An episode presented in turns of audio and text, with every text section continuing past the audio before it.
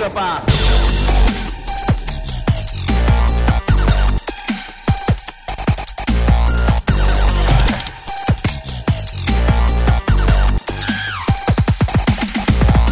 ホップステップジャンプエクストラパスポッドキャストです。あ、ごめん、番組間違ったからちょっと切りますねすいません、なんか出る番組間違えました、ごめんなさい。いやー、ホップステップジャンプで今日も行きましょうよ宮本さん。いや、ちょっとあ、ズボンです。えっと渚です。違う違う違う違うちゃうわなんだそれ。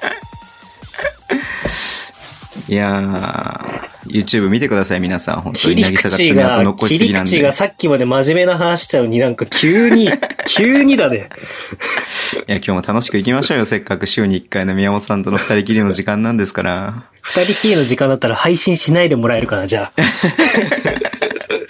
それはそれで逆にやばいでしょ二人きりではこんな長電話してたらやばいでしょ。そうだ、マジっす。それはそれでね、はい、はい。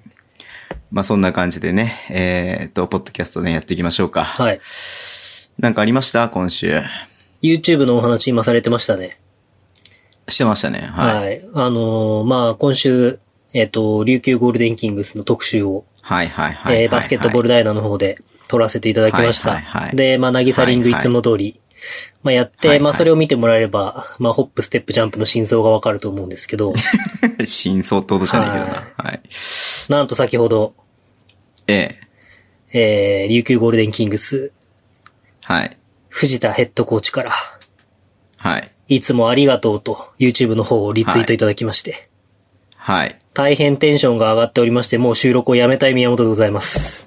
はい、おめでとうございます。はい、いやすごいね、さすが宮本先生ですよ。はい、もう B リーグのヘッドコーチまで届くと思ってんでね。はい、いやー悩みました、返事を。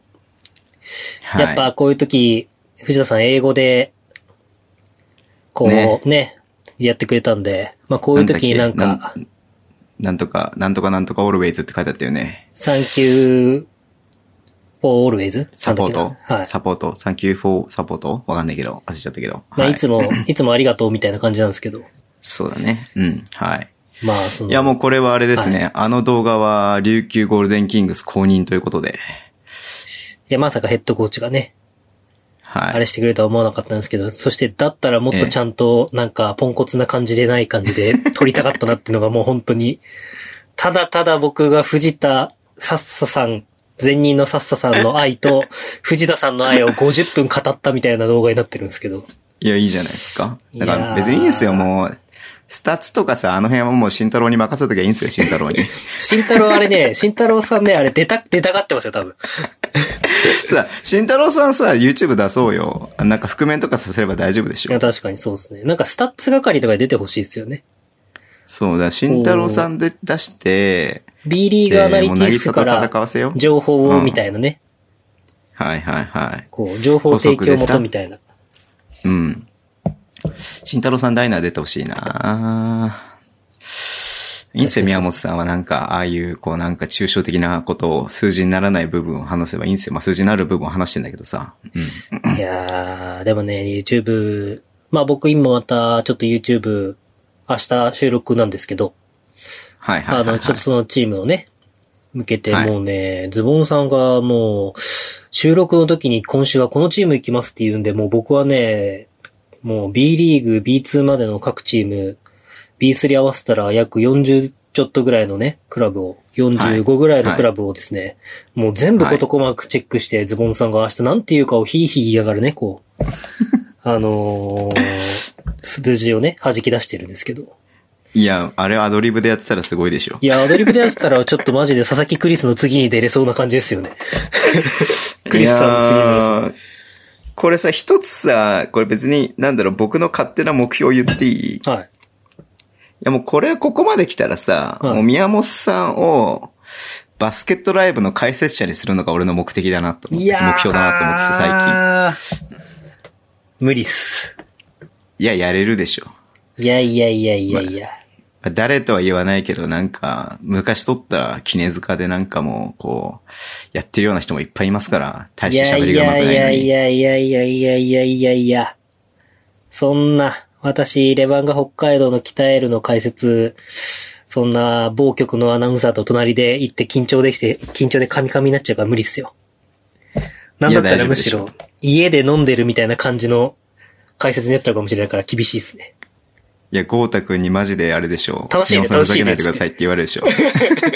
ふざけないでくださいって言われるでしょ、真顔で。今のところはどのようなプレイをやったんですかね。なんとなくじゃないですかつって。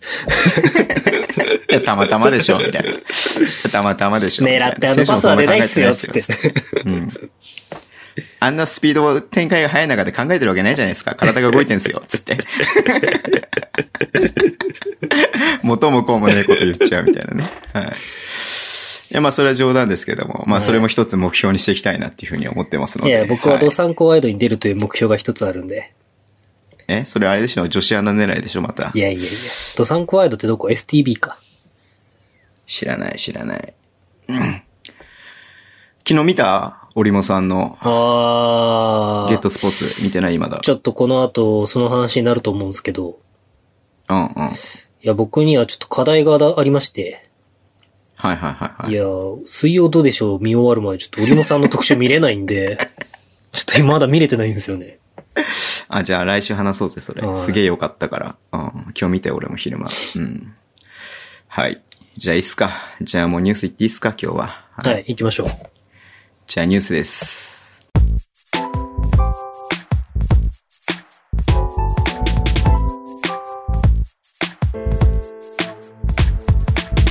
えー、ニュースです。はい。お便りがね、ここに盛りだくさん来てますんで読ませていただきますね。ありがとうございます。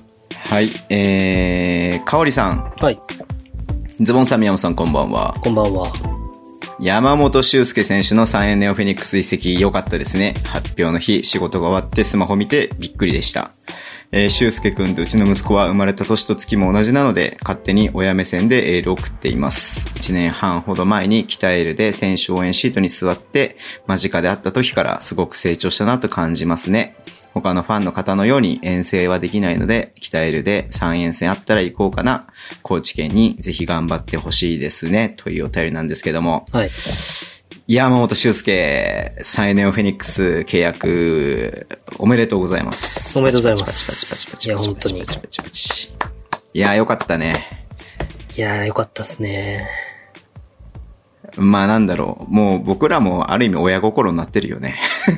いや、親ではないかな。いや、でも親心だよ、親心。親目線ですよ。ああ、でも本当に、まあ、山本修介にいろんな景色を見せてもらって、いろんなことを教えてもらった一年間だったんで。そうだよね。はい。うん。うーん。なんかコメントした方がいいんですか？え、なんで何もコメントしないの？いやー、まだ山本修介系のお便りはあるんですかね、これ。宮本さん、えっとですね、はい、先に言っておきますけども、はい、ニュースへのお便りは、この一通ですんで、マジか尺が足りておりません。山本修介でさんじかん喋るのか、今日。電話するじゃあ、もう、ちょっと。尺が足りておりません。つなぎますか？はい。え、じゃあなんか、あれ？ドラフト会議みたいになんか家族とかのなんか声とか、拾う？弟、お兄ちゃん、お母さんみたいなね。一人ずつもらえますか、祝電を。いや、まあでも、まあ真面目な話さ、はい、あの、まあまあまあね、一応、その、アルバルクにはさ、にかげつよわ、あの、はい、ね、えー、所属してましたけれども、うん、まあほぼほぼいちねんかんさ、B の試合にちゃんと出てない、勝ったわけじゃないですか。はいはい。うん、で、そんな中ね、こう、山ちゃんの試合が見えるさ、あの、場がないわけじゃないですか。はい、他のチームからしてみても。そうですね。うん、まあ、そんな中でもね、ビーワン の、まあ、さんえんがね、こう、山ちゃんのこの、ね、その、なんていうの、選手としてをちゃんと、こう、評価してくれて、ビーワン で契約できたってことは、ある意味、なんだろう、奇跡というかさ、すごいことじゃない。だってこれ、さんえんさんにとっても結構、勇気がいることだと思うんですよ。そうですね、チャレンジングな、うん、ことだと思いますね。うん、そう。まあね、ね、あの、伊藤、伊藤達也じゃねえや、鈴木達也、はい、えー、寺園シュートっていうね、まあいちばんてにばんてのポイントガードはいますけれども、うん、まあそんな中でね、まあスキルディベロップメントコーチっていうね、役割もありますが、まあさんにんめのポイントガードとして山ちゃんを呼んだっていうことがね、すごいなって思ったんですよ。まあ、うん。単純に能力で考えると、まあもちろんさんばん手なんですけど、うん、その、うん、タイプの違う感じのガードが取れたっていうのはサエンさんにしても良かったのかなとは思うんですよね。どちらかというとこう、う、ね、うん、アタックしていけるタイプのに選手、うんうん、で、まあ身長が小さい選手の中で、うん、まあ珍しいですよね。山本修介が一番ポイントガードが大きいことになるんで。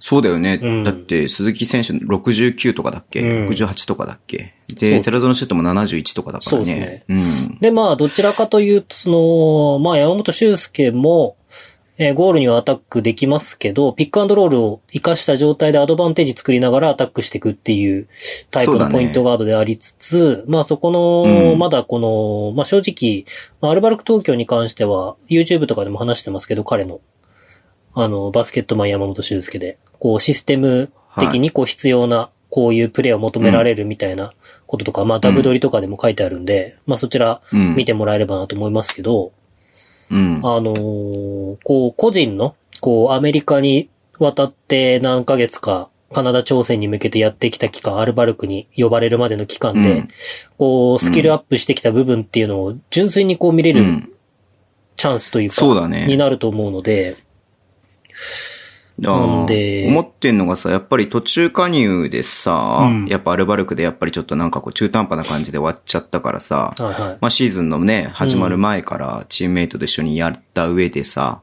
うん、で、新しいヘッドコーチが、えっと、セルビア、はいはい、だっけ、うん、ヘッドコーチなんで、まあ、多分、こう、元々のね、このラインナップをそのまま評価するとは思わないんだよ。そうですね。また多分ゼロベースで評価すると思うので、うん、まあね、こう、ディフェンスの面とかも考えたら、まあもしかしたら、ね、ワンチャンこう、スタメン定着とかもあり得るんじゃないのかな。あり得るでしょうね。そのサイズとか、うん、思っていて、うん、まあそのスキル面というか部分とか、そのヘッドコーチがどのようなバスケットボールを求めるのかはちょっとわかんないんですけど、サエンにその新加入で元セルビア代表、あ、現セルビア代表かの選手も入ったじゃないですか。まあヨーロッパのバスケットボール考えると、クラクラツクラクラクラツフよりは読みやすい感じの。なんとかビッチみたいなでしょ。はい、なんか、まあヨーロッパのスタイルを考えれば、まあその一つの、まあ B リーグの中で見るとルカバビチビッチみたいな、まあシステムガチガチな感じもありますけど、まあどちらかというとピックアンドロールっていうのを起点に使っていくと思うので、まあこれ予想ですよ。で、そうなると、まあ山本修介にとってはアドバンテージになる部分が大きいかなっていうふうには感じたりしますね。ステバン・ジェロビック。セバン・ジェロバックか。ジェロバック。ジェロバックさんです。はい。なんで、非常にチャレンジングだし、面白い挑戦だと思うし。そうだね。うん。うん。まあ、何より、まあ、いろんな要素を含めて、まあ、いろんなお話を僕も聞いたんですけど、本当に、このスキルとかっていう部分以上に、うん、なんかその、彼の人間性っていう部分とか、その、うん、この一年間の、まあその彼個人のチャレンジとか、まあそこであった出会いとかっていう部分が、すごくこう、はい、いろんな話を、まあ本人から聞いたわけじゃないですけど、はい、いろんなところからも話をき聞かせてもらって、まあ山本修介くん決まったねとか、うん、まあ取ったよとか、まあ、取ったね、取った、取ったよっていうか、その、さんえんいったねとか、誰みたいな。影さんに言われたの。いや、話を聞いたときに、こうなんか、彼の人間性をね、単純に、すごく、まあ、プレイ以外にも評価をされてることを、だなっていうことを僕は感じたので、まあ、すごくね、こう、嬉しかったというか。そうだね。うん。ですね。まあ、もしかしたら、僕がね、この後、さんえんの ジーエム 補佐とかにね、まあ、発表されるかもしれないですけど、ないね。ないね。はい。そうですね。いや、でも本当に嬉しかったです、個人的に。そうね。嬉しいよね。だから、まあ、ビーツー なっちゃうのかなとかってさ、ちょっと思ってた部分もあった。まあ別に ビーツー が悪いとは全然思わないんだけれども。うん。うん、でもやっぱり山ちゃんは ビーワン でやりたいって気持ちが強いだろうからさ。そうですね。うん、やっぱ本人も ビーワン でやりたいと思ってたと思うし、まあ僕も、やっぱり彼のその成長した姿をもう一度 ビーワン で、ちょっとチャレンジしてもらいたいっていうのはすごく思ってたんで、ね、はい、本当に、なんか、まあ、えっと、こう発表が出た時になんかすごいいろんなフラッシュバックを、がしてですね、なんか。一人で泣いてたんでしょう。いや、本当にちょっとまあ、うん。あれっすね。こう、なんつうんですか。なんか一年とは思えないような一年だったなっていう、こう、本当に普通に素直にし。いや、濃い、濃いですよね。まあいろいろとね、やりましたから僕たちも。まあいろんな方、はい、ともそこにさっき言った通りいろんな話をさせてもらって、なんか本当に僕に対してもありがたい言葉をかけていただいた方もたくさんいて、うん、なんか別に僕が何したわけでもないと個人的には思ってるんですけど、まあその、うん、なんていうんですか、こうまあ山門トークというものが一つの彼の分岐点にもなったと思うよとか言ってくれたりとかっていう。のがあったりとか。影さんに言われたの。影さんに言われたの。とか、次の影トークの相方は僕かもしれないですから。あ、影さんって聞いてる人分かんないかもしれないけど、影さんっていうのは スリーエー の ジーエム ですからね。はい。いやとかね、はい、まあ、いろんな。にメーター、にメーターありますからね。はい。ことを聞いて、聞いてとか話をしていただいて、えー、いや、本当に、こうね、なんか、うーん。相変わらず話がまとまってないですね。いや、なんとも言えない、はい一年だったなっていうか、まあ正直僕の中でちょっと本当にズボンさんも言ってますけど、なんか彼が YouTuber に見えてる感じもあったんで、ああそうか、そうだからさ、B リーガーかみたいな、すごい失礼なんですけどね、言い方は、なんかなんていうんだろう。まさなんかもうさ自分らの僕たちの中でさ、なんかもうもはやこう。B リーグの選手としてどっかと契約するみたいなのがちょっと若干なんかその感覚薄れててさ、うん、なんかこう契約するんだね、そりゃそうだよねっていうさ感じなんだけれどもさ、あそっか B リーグに所属するのかっていう感じなだからさ、なんかそこに対する戸惑いもちょっと若干あったりとかして、でまあアルバルクでさレバンガとやってないわけですよ試合を。はいはいはい。だから山ちゃんがレバンガと対戦するっていうのがまあなかったわけですね今シーズンは。うんうんうん。だから、まあ、来季はそれがあると思うとさ、いや、これ何、どう、どういう気持ちで僕は、この、い、いけばいいのかなっていうのがあるよね、やっぱり。え、全力で山本修介を応援しに行くよ、僕は。何言ってんのちょっと。いやいや、立場上さ、立場上さってなんか別に誰から頼まれて僕はレバンガを応援してるわけじゃないんですけども、気持ちはレバンガあれなんですけど、はいはい、でもやっぱもはや山ちゃんほら YouTube とかもさ、僕携わらせてもらったりとかするからさ、はいはい、なんかもうもはやなんだろう、こう、一選手じゃないわけですよ、僕にとっては。はいはい、まあ、ある意味ビジネスパートナーみたいなもんなんですよ。はいはい、うん、そうするとさ、やっぱりなんかこう、ね、なんだろう。山ちゃんが大活躍して、それこそだよ。極端な話さんじゅってん取って山ちゃんが、レバンガをボコすとかっていうのさ、うん、まあそれはそれで嬉しいんだけどさ、うん、でもそれを万々歳とは思えない気持ちもあるんだよね。いや、何ハイタッチでしょ、山本ですけど、何それ。いやいやいやいや。いや、今日仮並みにスリーポイント決めたね、みたいなさ。いや、ズボンさんだから、あれじゃないですか、あの、富山と北海道の時にりっちゃんがやってたみたいなグッズを自分で作ればいいんじゃないですか。あ、半分山本修介。そうそうそう。ああ、これ結構難しいからさ、もうさ、まあ。あ、わかったわかったわかった。あのなんかさ、昔バラエティ番組で笑う犬だったかなの冒険とかで。ああ、うっちゃんなんちゃんがってたやつ。そうそうそう。うん、だっけな。違う番組だったかもしれないけど、うん、ザ・センターマンっていたんですよ。本当にセンターしか隠してない服を着てる。だからもう、いや僕は中立ですみたいな感じで、ザ・センターマンみたいな感じの服装で鍛えるって出来になればいいじゃないですか。な、センターしか隠してないってどういうこと？え、だからなんか水着みたいな、本当に、急所しか隠してないみたいな。あのー、レスリングのめっちゃ薄、細いみたいな感じのやつ。それあれでしょそれあれでしょあのー、ダウンタウンのごっつえ感じじゃない。あ、ごっつえ感じかな。ちょっとこの記憶は、うん、あんまバラエティーないから記憶は今田さん、今田さんがやってたイメージがあるけど、なんか、赤と、赤と青のやつ。だそういう、そういうのを着てって出禁になって、気持ち込めていったのに鍛えるにはいけなくなったからごめんなさい、山ちゃん応援しますみたいな感じすればいいじゃないですか。もうそしたら僕あれですよ。もう、あの、行かないっすよ。もう最悪行かないっていう選択肢を取りますよ、僕は。まあ、あとは、えっと、髪の毛の右側赤にして左側緑にしていくことか。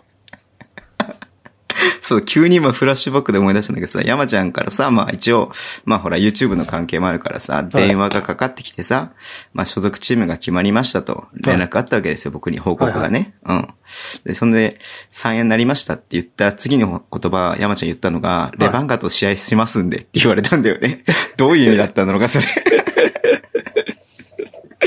どういう意味だったんだろうな、それ。レバンガと試合するんで、その時は見て、見に来てくださいって意味だったのかな。そんな僕が山ちゃんのことを見に行くとは多分思ってなかったのかもしれないね。いやだから、山本修介からしてもズボンさんはビジネスパートナーにしか見られてないんじゃないですか。ああまあまあ、そのそう、まあまあまあ、そういう部分もありますよ、でも。そ, まあ、それは悪い意味じゃなくて、いい意味で。うん。うん。いや、僕はなんか、普通に、なんか、こう、試合来てくださいね、みたいな感じでしたよ。レバンガと試合ありますんでって。レバンガとかあんまなかったっすね、僕は。レバンガの人だと思われてんだよね。僕は逆にその、すごい、あの、連絡をもらって、うん。って言っていいのかな、連絡もらってって。別に、それはいいでしょ、だって別に。それは仕方ないじゃん、もうそれは。うん。で、もうなんか少なからず近しい関係になっちゃってるから。うん。いやだって言わないでくれって言われたから。いやそれはだってあれでしょ、決まったことは言わないでくれってことでしょ。うん、いやでそのなんつうんだろう。まあ僕は個人的にはまあ全員に対してそうなんですけど、別に言われれば聞くし、言われなかったら聞かないんですけど、はいはいはい、それてかまあ知りたくないっていうか、うん、余計な情報を入れたくないし、はい、余計なことも言いたくないから。あれなんですけど、うん、まあ、その決まった状態で決まりましたって連絡もらった時になんかもう、なんつうんだろうな。あんなに、仕事から帰ってたんですけど、あんなにこの何ヶ月かで幸せな帰り道はなかったっすね。こうなんか、なんつうんですかね。えー、よくわからないですね。いや、なんか、すげえ本当に。幸せだったんですね。なんか嬉しいこととかもたくさん思い出したし、なんか、いろんな、でもなんか僕個人的にはやっぱその、ノートでも書かせてもらったんですけど、あの、僕らに行って、僕らさんが、株式会社僕らさんが、あの、オフィシャルページを運営していただいてるんですけど、まあその時に一緒に行った時とか、今考えたらなんでそもそも一緒に行ったんだろうなとか。はいはいはいはい。いや、まあその、いろいろきっかけはあるんですよ。その、シシドさんとカレーをごちそうになったんですよ、一回。初めて会った時に。うんうんうん、で、それでいろいろ話してて、で、なんか山本修介選手とイベントやってましたよね、みたいな話になって、ああ、やりました、山本トーク、みたいな。で、はいはいはいはい、彼、どうなんですかみたいな。話、どんな選手なんですか、はいはいはい、僕もレバンガで彼とそんなに喋ったことないんで、みたいな、シシドさんが。はい。って言ってて、ああ、でもすごい本当にいろんなこと考えてて、でも、なんか確か僕はその時言ったのが、なんか、いろんなことをチャレンジしたい気持ちはあるんだけど、まあ、まだこう、踏ん切りがついてないというか、うん、踏ん切りっていうかその、まだ、こう、一歩踏み出せないことがたくさんあると思いますね、みたいなことを言ったんですよ。うん。で、まあ、会ってみたいみたいな感じになって。なんかそう言われた時に、はい、なんかこれは合わせなきゃいけないってすごい思ったんですよ。なんとなく。うん、で、僕はあんまり電話とか好きじゃなくて、なんかその、うん、あんまりこう、なんつうの、山門トーク終わった後は、まあこれでもう別に終わりっていうか、変な話、フォロワーぐらいな感覚でお、もうね、っていう思ってたんで、はい、別に、はい、ああ、この、あの時はありがとうございましたみたいな試合見に行ったら、ぐらいな関係だと思ってたんで、はい。はい、なんかでも、こう、たまたま病院にいたんですけど、なんか電話しなきゃダメだと思って、その病院のその電話していいところに行って、電話かけて、したら出て、で、なんすかみたいな。っていうのがむしろ多分、自分からかけた山本修介の初めての電話だったかもしんないな。はい、もうちょっと覚えてないですけど。なんかそういう、なんつうんですか、こう、別に流しても良かった話をなんかすごくこう全部前向きに捉えられたのは、やっぱり彼の魅力をすごく自分自身が感じてたからだなっていう風に、はい、なんでさ、そうやってさ、いろいろ回想して僕がこういろいろさ、こうジーンと来てる時にさ、なんかつまんねえ話してんなみたいな空気出すの。ちょちょちょちょちょちょちょ。どういう風な、どういう風なところつくのかなと思って気になって今聞いてたんだよ。いやでもなんかその、こう、持ってるとかよく言うじゃないですか。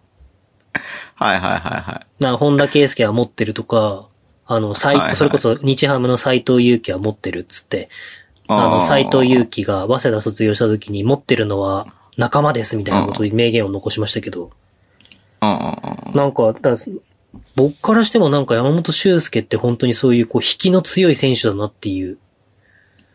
ああ、そうだね。なんか、うん、こう、単純に、まあファンになった方はすごくわかるのかもしれないですけど、単純にこう、うん、彼のためにプラスになるんだったら何かをしてあげたいって思わせてくれるような選手というか、まあ人間ですよね。ね、単純に選手っていうか人間ですよね。はい。で、なんかとかいろんなことを思い出しましたね。一個すごい他にも思い出したのは、田村智恵とご飯に行ったんですよ。アルティメット日本代表の。はいはいはい、はい。で、まあ、その時はいろいろやってみたいって言って、じゃあとりあえず田村とも紹介するよって、アルティメット興味ありますわ、みたいな感じになって。へえ、そうなんだ。で、それこそ、なんか、なんだろうね。なんであんなに会ってたのかわかんないけど、三浦くん、アイスホッケーの三浦くんが連絡くれて、で、ポッドキャストズボンさんが唯一休んだ回っすよ。うんうん、はいはいはいはい。に、三浦くんと日程決まってて、はい、で、まあ、いろいろ話してて、はい、で、その後、一回、あの、解散して、で、再集合して、田村智恵とご飯行ったんですよ。うん。山本修介と。うん。で、その時に、田村智恵が、なんて呼ばれてる人なのって言うから、シューシューじゃないかなっつったら、田村智恵が出会った速攻を最初に、あ、シューシューよろしくねって言った瞬間に、えみたいな感じの空気になって。え、だって、僕は僕ニーニーって呼ばれてるんですけど、いや、ニーニーがシューシューって言ったじゃんって言われて、俺シューシューって一回も呼んだことないみたいな、っていうすごい気まずい空気から始まったの覚えてますけど。はい。とか、なんか。それ以前も話しましたね。ポッドキャスト。話しましたっけ言ったっけ、いや、とかなんかそういうのをね、えっと、全部思い出したっていうか。はい。っていう感じですね。もう、エンディングでいいかな、はい、なんかぐ、ちょっと、あれなんで。なんか、僕喋っちゃいけない感じになってきたんで、エンディングでいい。違う違う。違う違う違う違う違う。いや、ど、どう、どう話を、をね、あの、こう、話のオチと言いますか、話がこう、そこで、こう、まとまるのかなと思いましたら、思い出しましたね、で終わったから。オチ？そんなもんねえよ。さすが、さすがだなと思いました。ただただ山本修介との思い出をこう。はい。いや、だって僕、僕が、僕が心配してること言っていいですか？はい。ニッシーと仲良くできるのかなってのが心配してます。いや、仲良くしてもらうけど困るよ、こっちは。まあ、松くんとね、ニッシーは仲いいからね。うん、どうなんだろうな。じゃあ、松くんからニッシー対策を聞いてった方がいいね、多分ね。まあでも、まあでもな。まあ。どうなんですかね。でもまあ、レバンガブーサにとっては三円との試合がレバンガ開ホームとかになってくれたら、より嬉しいんじゃないですか。そうね、そっちの方がいいよね。そっちの方がいいよ。うん。うん、そっちの方がいいよね。でも、はい。相性は合いそうですよね。すごいプレーは。あ、そう？うん。やっぱその西川くん、うん、やっぱこうどっかで崩してもらってからのいち対いちとかプルアップシュート、プルアップじゃない、あのキャッチアンドシュートとかはやっぱうまい魅力だから。うんうんうんうん、やっぱりガードの方で切り崩してってくれて、ペイントタッチしてくれたところから弾いてくれれば、うん。こう、西川貴則の、貴則？高幸？高信。高信か。高々言ってるから下の名前わかんなくなっちゃった。はい。から、ね、魅力が最大限に活かされるかなとか思うから、結構本当にね、三元にとって結構起爆剤になる獲得だと本当に思いますね。楽しみですね。うん。まあ、エクストラパスでは引き続き追っていきますので。え、そうなの、はい、もうさんえん、さんえんになったら関係ないよじゃないので。はい、いや、なんか僕の中でもうなんか山本修介とのこのいちねん完結した感があってすごいなんか。あ、じゃあもう手がは、手が離れた。いや、手が離れたっていうかなんか、なんて、まあ、ズボンさんは違うんですけど、うん、ズボンさんはね、YouTube とか手伝ってるから、あれなんですけど、うん、なんかその、まあ、本当にこう、僕は、まあ、山本トークの時も会場で来てくれた方いると思いますけど、リスナーの中でも話したんですけど、うんうん、本当に山本トークも山本修介が全部作ってくれたんですよ。うん、で、なんかね、それからありがたいことに、すごいいいコンビだみたいなこと言ってくれてましたけど、僕は本当にただ、彼がこう、描いた筋書きにね、バスケで言うとポイントガードが作ってるところにコーナーに向かって走ってコーナースリー打ってただけなんで、何の難しいこともないというか。宮本さんスリー打ってたのね。そうそうそう。いや、だからその、さすが。なんつうの。さすが札幌のジェイソン・ウィリアムズ。最後のチョイスよ、最後のチョイス。おうおうおう、本当に、本当に空いた時にたまにポンってスリー打って、みたいなぐらいしかしてなかったんですけど、うん、なんかこう、なんて言うんだろうな、こう、彼の成長っていうのを目の当たりにしてきて、本当にすごい、この一年間で、まずそのフィジカル面とかも、スキルはちょっとはほん正直僕もわかんないですけど、プレイ見てるわけじゃないんで、はい、フィジカル面とかも体つきとかもそう変わったし、やっぱり表情も全然変わったし、こう考えることを実現していくスピードというか、やっていくスピードというか、うん、その、最初に出会った時はこういうの面白いと思ってるんですけどねみたいな照れ笑いだった感じが、これ面白くないですかとか言ってやろうと思ってるんですよねつったらなんかにしゅうかんごにもう始まりかけてるみたいな。うん。でその時点でどう思いますかとか言われてもいや俺はそれはわからんみたいなことは言えないんですけど。うん。なんかすげえなって思って見てて、こうやってチームが決まった時になんかこういや自分も違うところにチャレンジしなきゃなってすごく感じたっていうのが。なるほど、なるほど。一番、こう、うん、なんか、こう、なん、なんていうんですかね、いい意味でも悪い意味でも山本修介とのこの一年が、しか、こう、区切りがしっかりついたというか。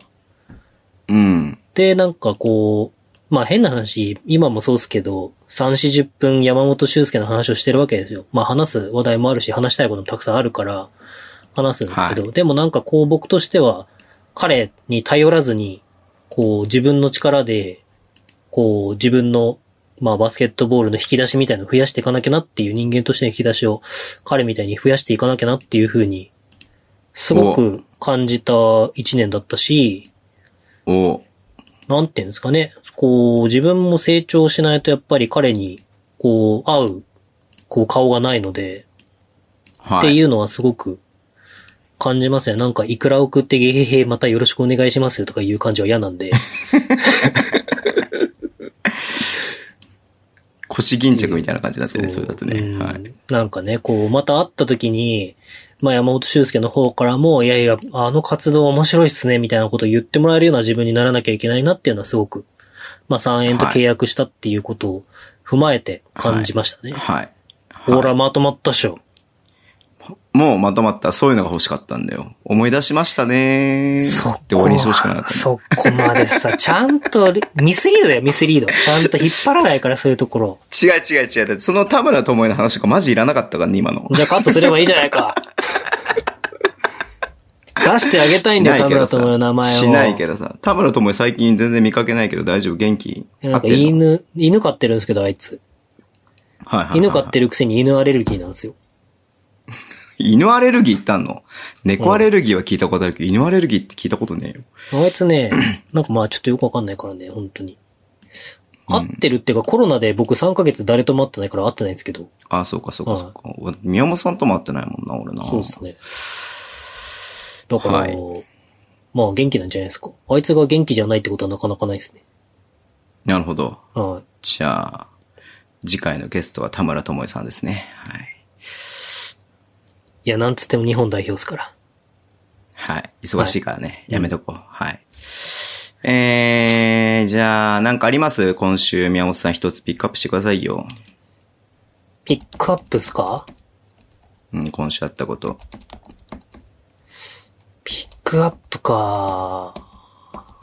まあ、ちょっとその、今の話に被っちゃうんですけど、いいっすか？いいよ。えーと、どれにしよっかな。あー、やっぱ変えよう。ちょっとそれはまたどっかで話したいと。まあ、あの、話したかった内容は山本修介と村上俊斗が ビーワン で見れるっていう、対戦見れるっていうのが楽しみだって話だったんですけど、まあそれはちょっとやめます。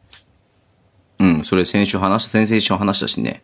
いやだってその、違う違う、それは山本修介とやるっていうのは喋ってないじゃないですか。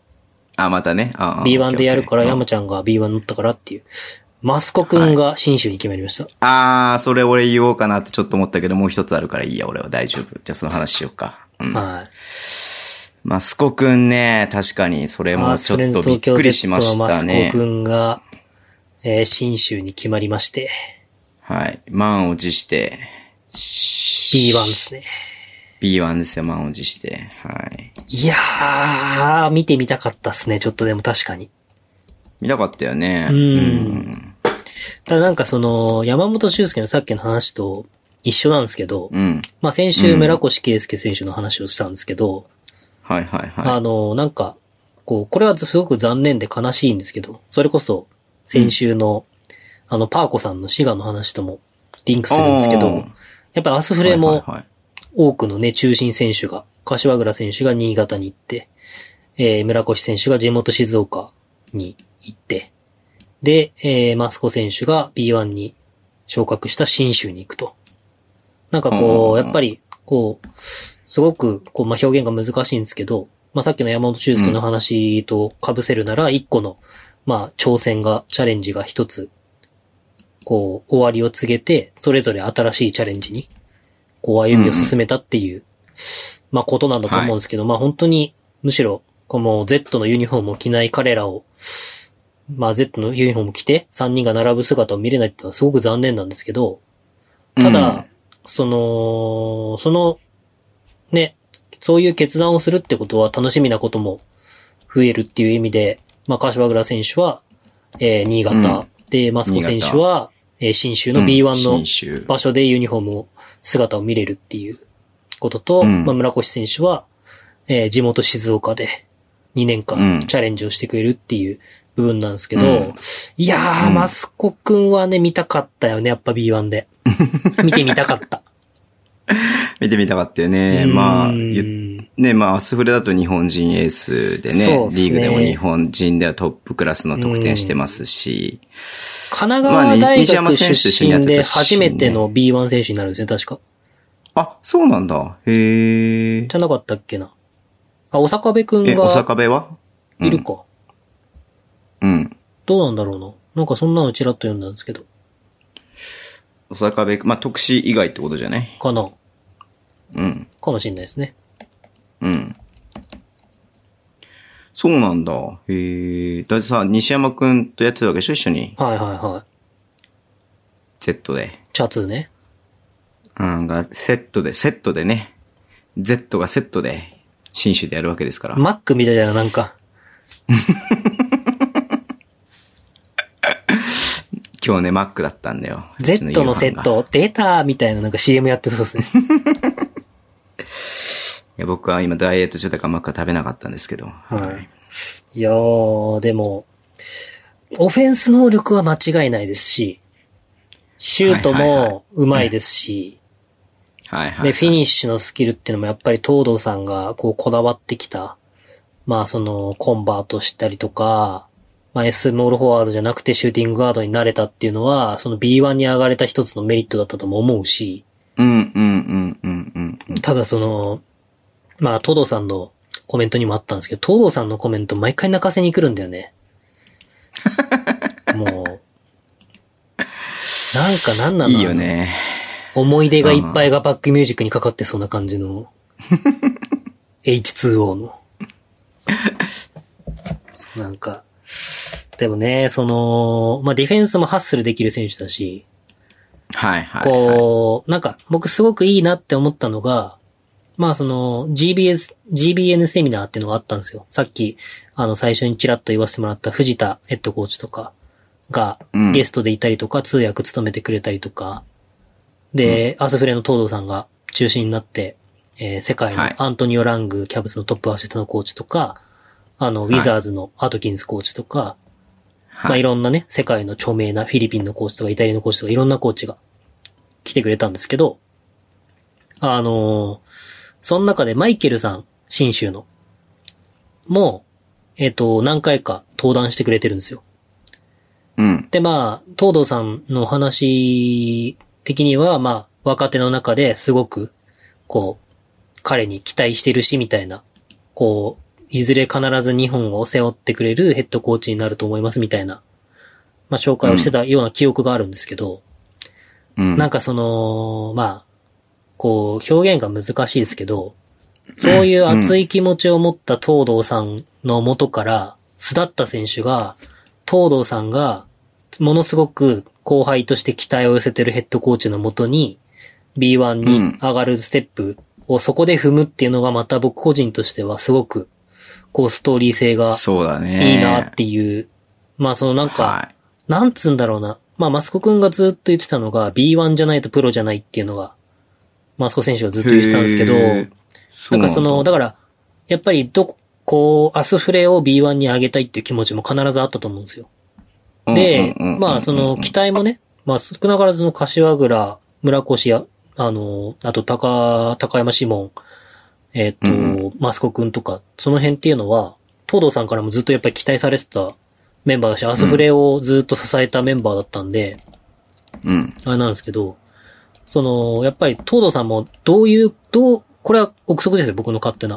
東堂さんも、やっぱりそういう彼の ビーワン でやりたいっていう気持ちをどうにか叶えたいとか、あとか、やっぱりそのタイミングもあるし、年齢もあるし、まあ彼、大怪我にかいやってるんで、骨折と前十字靭帯断裂とかやってるんで、で、引退もすごい考えた時期っていうのが、去年、一昨年とかって何回も続いたりとかしてて、っていう中でやっぱりその、こう、個人の思いというか、チームとして東堂さんもやっぱり引き止めたかったとか、いろいろあると思うんですけど、うん、それでもやっぱりマスコ君の ビーワン でやりたいっていう気持ちを、まあ東堂さんも多分尊重した形で、マイケルさんに託したのかなっていうのを考えると、そういうね、こう、なんつうんだ、マスコ君が活躍してくれることを期待するし、マスコ君が活躍する姿の裏には、その Z の、あの、関わってきた人がやっぱり育てたっていうのが、こう、背負ってる選手でもあると思うんで、うん。なんつうんだろうな、個人的には、活躍してほしいじゃなくて、絶対に活躍しろよっていうぐらいの気持ちを持ってますね、ねなんか。うん、こう、東堂さんとか Z をやってきたことを、まあ、柏倉君もそうなんだけど、それは。証明してほしいというか、うん、まあ、村越君は村越君で、まあ、カテゴリーが一つ下がるから、まあ、どちらかというとなんか、ちょっとね、もう、エースでしょみたいな風に見られるかもしれないですけど、やっぱり地元で、うん、ビースリー も ビースリー でタフなリーグなんで、地元でしかも期待を背負って、うん、で、去年は怪我で、疲労骨折をしちゃってるので、そういう中で、うん、まあ、期待を背負ってやるっていうのは、プレッシャーは全然、こう今までとまた違う大きなプレッシャーがあると思うし、うん、だそういう選手たちが、こう Z で育ったっていうことをしっかりと証明してほしいなっていう、なるほど。うん。し、まあその、まあ、柏倉くんがどうこうではなくて、あれなんですけど、その新州というチームに入ったマスコくんっていうのはすごく魅力だなっていう、なんか僕の中で。なるほど、なるほど、うん。良さをすごい引き出、ねうん、引き出せそうだなっていう。なるほど。なんかね、こう、単純に認められたっていう部分もあるし、うん、継続して伸ばしていけるっていう感じもある気がするんで。うん。こうね、マスコ君がコーナーからスリーポイントを打ったと思ったら、キックアウトからのディフェンスがクローズアウトしてきてから、カウンタードライブでクラッチとか入れてレイアップ押し込んでいくみたいなシーンとかもたくさん見れそうだなとか。うん。っていうのがね、すごい目に浮かぶんで期待できますよね。はい。ちょっと注目していきたいですね、新州は。うん、ただでさえ注目ですけど。はい。強いよ、絶対。とりあえず強い。絶対強い。小野龍も山本エドワードもいますからね。うん、いやーすごいね。うん。はい。あとなんですね、コーチ陣が盤石に揃ったんで。うん、そうだね。うん。うん、ズボンさんなんですか？ごめんなさいね。ズボンさんに喋る時間を与えなかったんで、すいません。ちゃんと聞いてますから。いや、ズボンさんも一応宮本さんと話したいのが、そのマスコのことを聞きたいなと思ったのと、あとまあ宮本さんも興味ないかよくわかんないけれども、えー、小中選手が引退を発表して、はい。今日永久欠番ということで、アルバルク初の永久欠番だそうです。いや、それ、やばいよね。ね。いやー、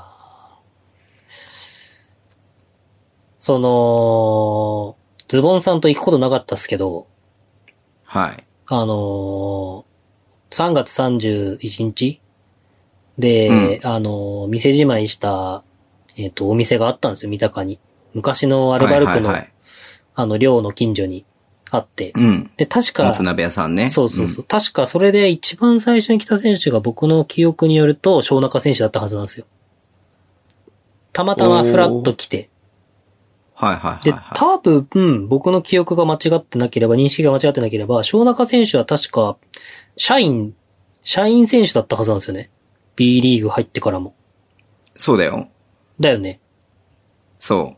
一応、あの、トヨタに所属しながら、アルバルクに、そう、アルバルクに出向っていう形で、まあ、要は、まあ、契約社員、契約社員とかなんつうの、その、まあ、出向社員か。うん。うん、なんか、って感じだよね。えっと、過去を振り返ると、J リーグの、ベルマーレ平塚の、えっと、あの人、名前と忘れちゃった。代表のヘッドコーチ、あ、監督とかやった。全然知らない。とかいたんですけど、反町さんだ。とかも確か社員選手だったりとかしたんですけど、なんか、こう、なんて言うんだろうな。あ、だからかなってすごく感じたのが、なんか社員選手って、社員選手、お前社員だろみたいな感じの空気ってあるじゃないですか。うん、セミプロっぽい扱いされるっていうか。でもなんか、こう、その時のベルマーレ平塚も強かったんですけど、中田秀とかがちょうど入ってから入ってこないぐらいの時だった記憶がありますけど。あ、そんな昔の話か。そうそうそうそう。で、なんかその、社員、だからこそ社員、社員としての誇りと、なんかその、社員だという風には見られないためのプロ意識みたいな、うん、こうなんか両方を持ち合わせた選手みたいな。うん、まあもう J リーグには多分いなくなったとは思いますけど、うん、なんかそういう選手ってやっぱり一時代を築いてる選手が何人かいて、なんかそうやって振り返ると小中選手も、そういうこう、トヨタの、人間として恥じない行動とか、そうだね、言動とかっていうものを意識してたんだろうし、うんうん、B リーグというプロリーグができてプロ選手である、そう自覚と責任みたいなものを両方持ち合わせた、うん、本当に素晴らしい選手だったんだなっていうことをこう改めて、そうだね、感じるなっていうしね、うん、まあ一番僕がそこに関してすごいいいなって思ったのは。あの、ルカ・パビチビッチが、うん。来て、にせんじゅうなな、じゅうはちシーズン。うんうん。で、安藤聖也と小島元気が加入して、はい、まあ、ポイントガードがよにん体制になったわけですよ。うん、はいはい。で、まあ、伊藤大志、小中っていう。うん。で、まあ、小中に関しては、竹さんに関しては、シューティングガードも一応コンボガードもこなせるから、スコアもできるし、うん。うん、こう、まあ、さんまいでそこにばんの考えなのかなとかって思いつつも、ちょっとね、不穏な空気が漂うというか、うん、人数も多いし、うん、って言って結局、うん、ギリギリで伊藤大使がレバンガに期限付き移籍で出されたって言った、うん、まあ、出されたって表現が合ってるかわかんないですけど、出たっていうことが、まあ歴史上あったんですけど、やっぱりそういうのも、まあ、まあもちろんそこ、そこのチョイス知らないからあれですけど、うん、まあ、チョイスとしては、小中さんか、伊藤大使のどっちかなわけですよ、絶対。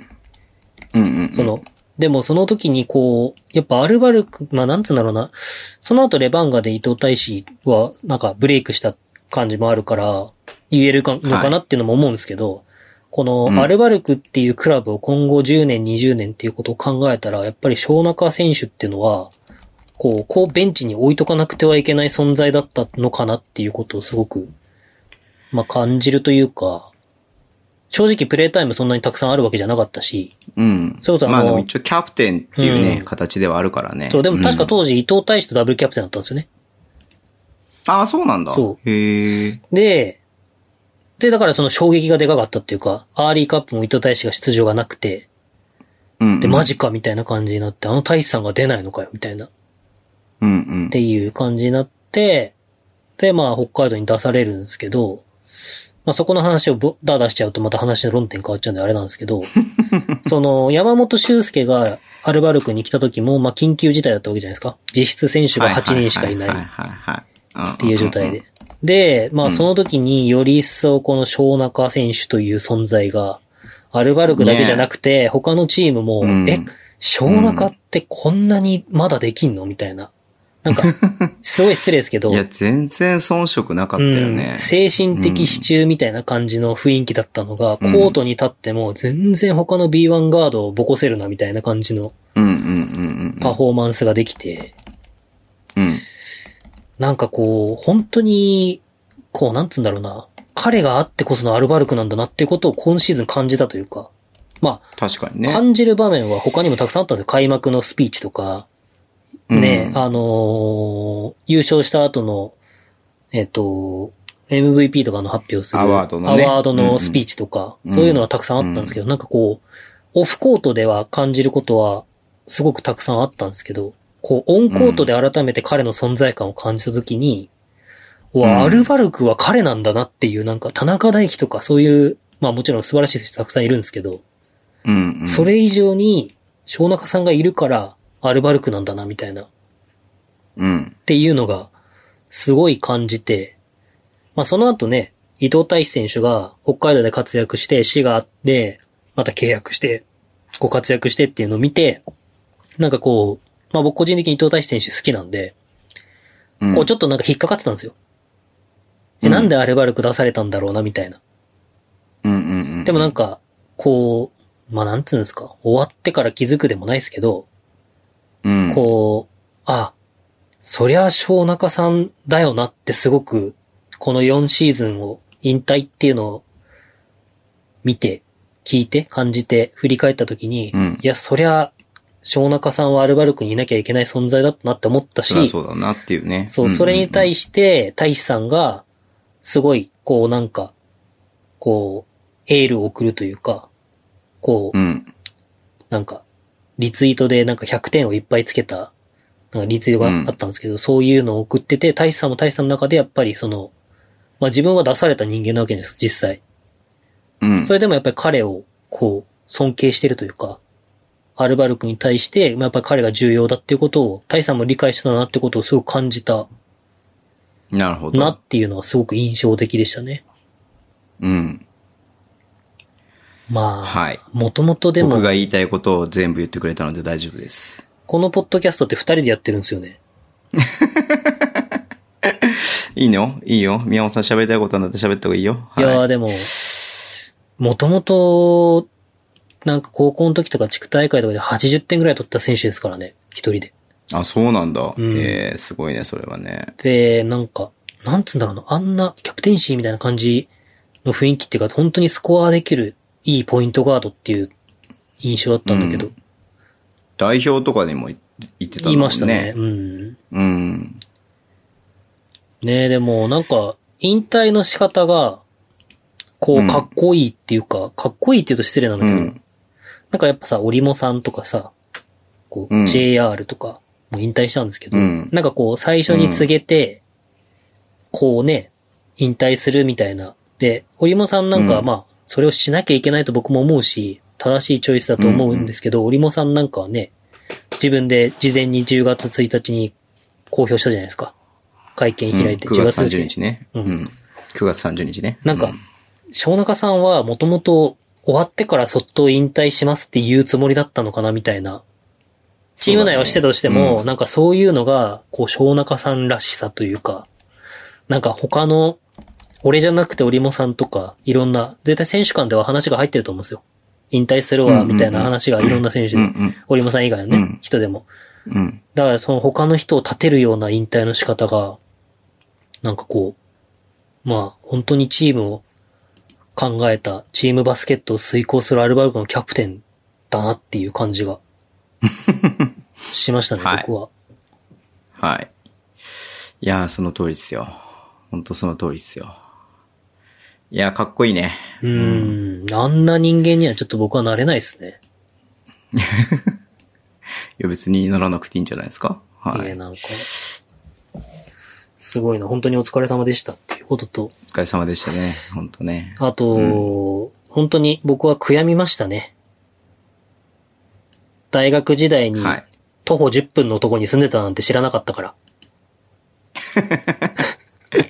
別に会いに行かないでしょ。住んでたとしても。会いに行かなくても多分しょっちゅうすれ違ってただろうね。ああ。うん。っていうのはすごい気づかなかっただけでね。気づかなかったですね。うん、あんまバスケに興味なかったんで、うん。はい。あんま言うとあれですよ。ネガティブキャンペーンなんでやめましょうか。その辺は。はい。じゃあ、ニュースはもう今日はこれで終わりにしたいと思います。まだコーナーがたくさんあるんで。はい。まだあるんですか？はい。じゃあ、次のコーナーいきます。はい。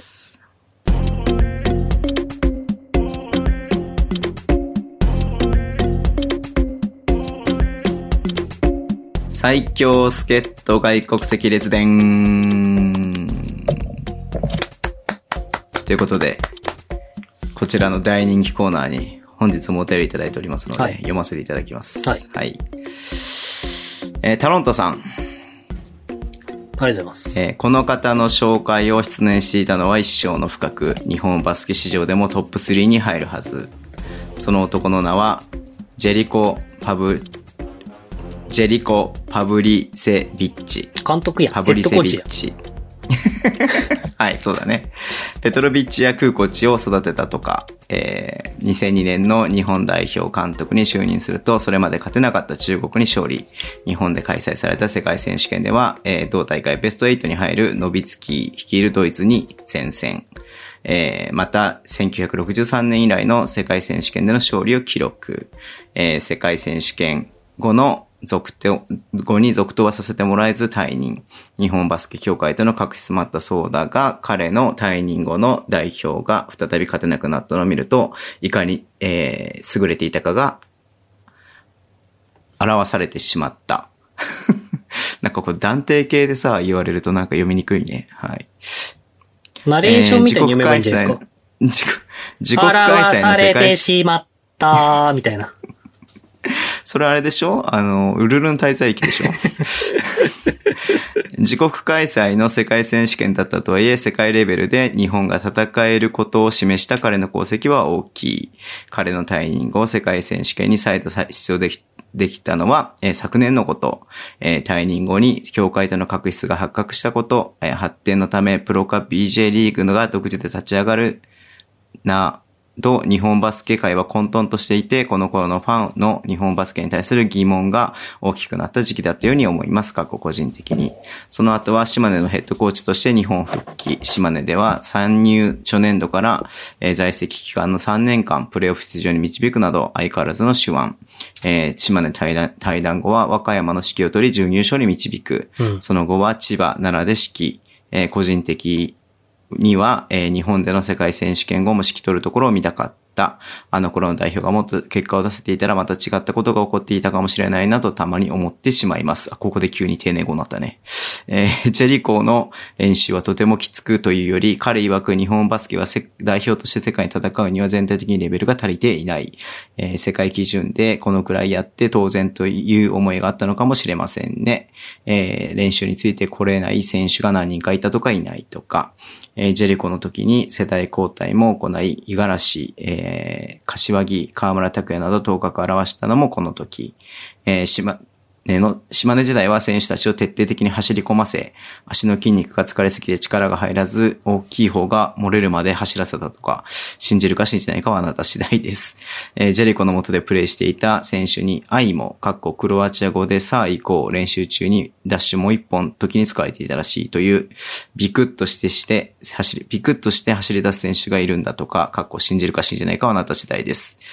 えー、かっこ信じるか信じないかはあなた次第です。にこ書いてあるね。はい。えー、プライベートでは元サッカー日本代表のオシムとも仲が良く、二人揃ってサッカーとバスケの指揮をする姿が見たかったタロンタでした。えー、追記、ジェリコの時は確か帰化選手がいなかったはず、かっこ記憶曖昧、えー、帰化選手なしでも自国開催とはいえ、今でいうワールドカップに勝利できたのは本当にすごいと思います。ルカヘッドコーチやアラマスヘッドコーチの時代はほぼ見れていないですが、ジェリコ時代にもっと代表が盛り上がっていれば、もっと早く日本バスケが盛り上がっていたかなとたまに思います。えー、ジェリコの指揮は賛否がありますが、あの時代、あの若手たちで世界をに世界で勝利したジェリコの代表チームはすごく思い出に残っていますというお便りでした。はい、ありがとうございます。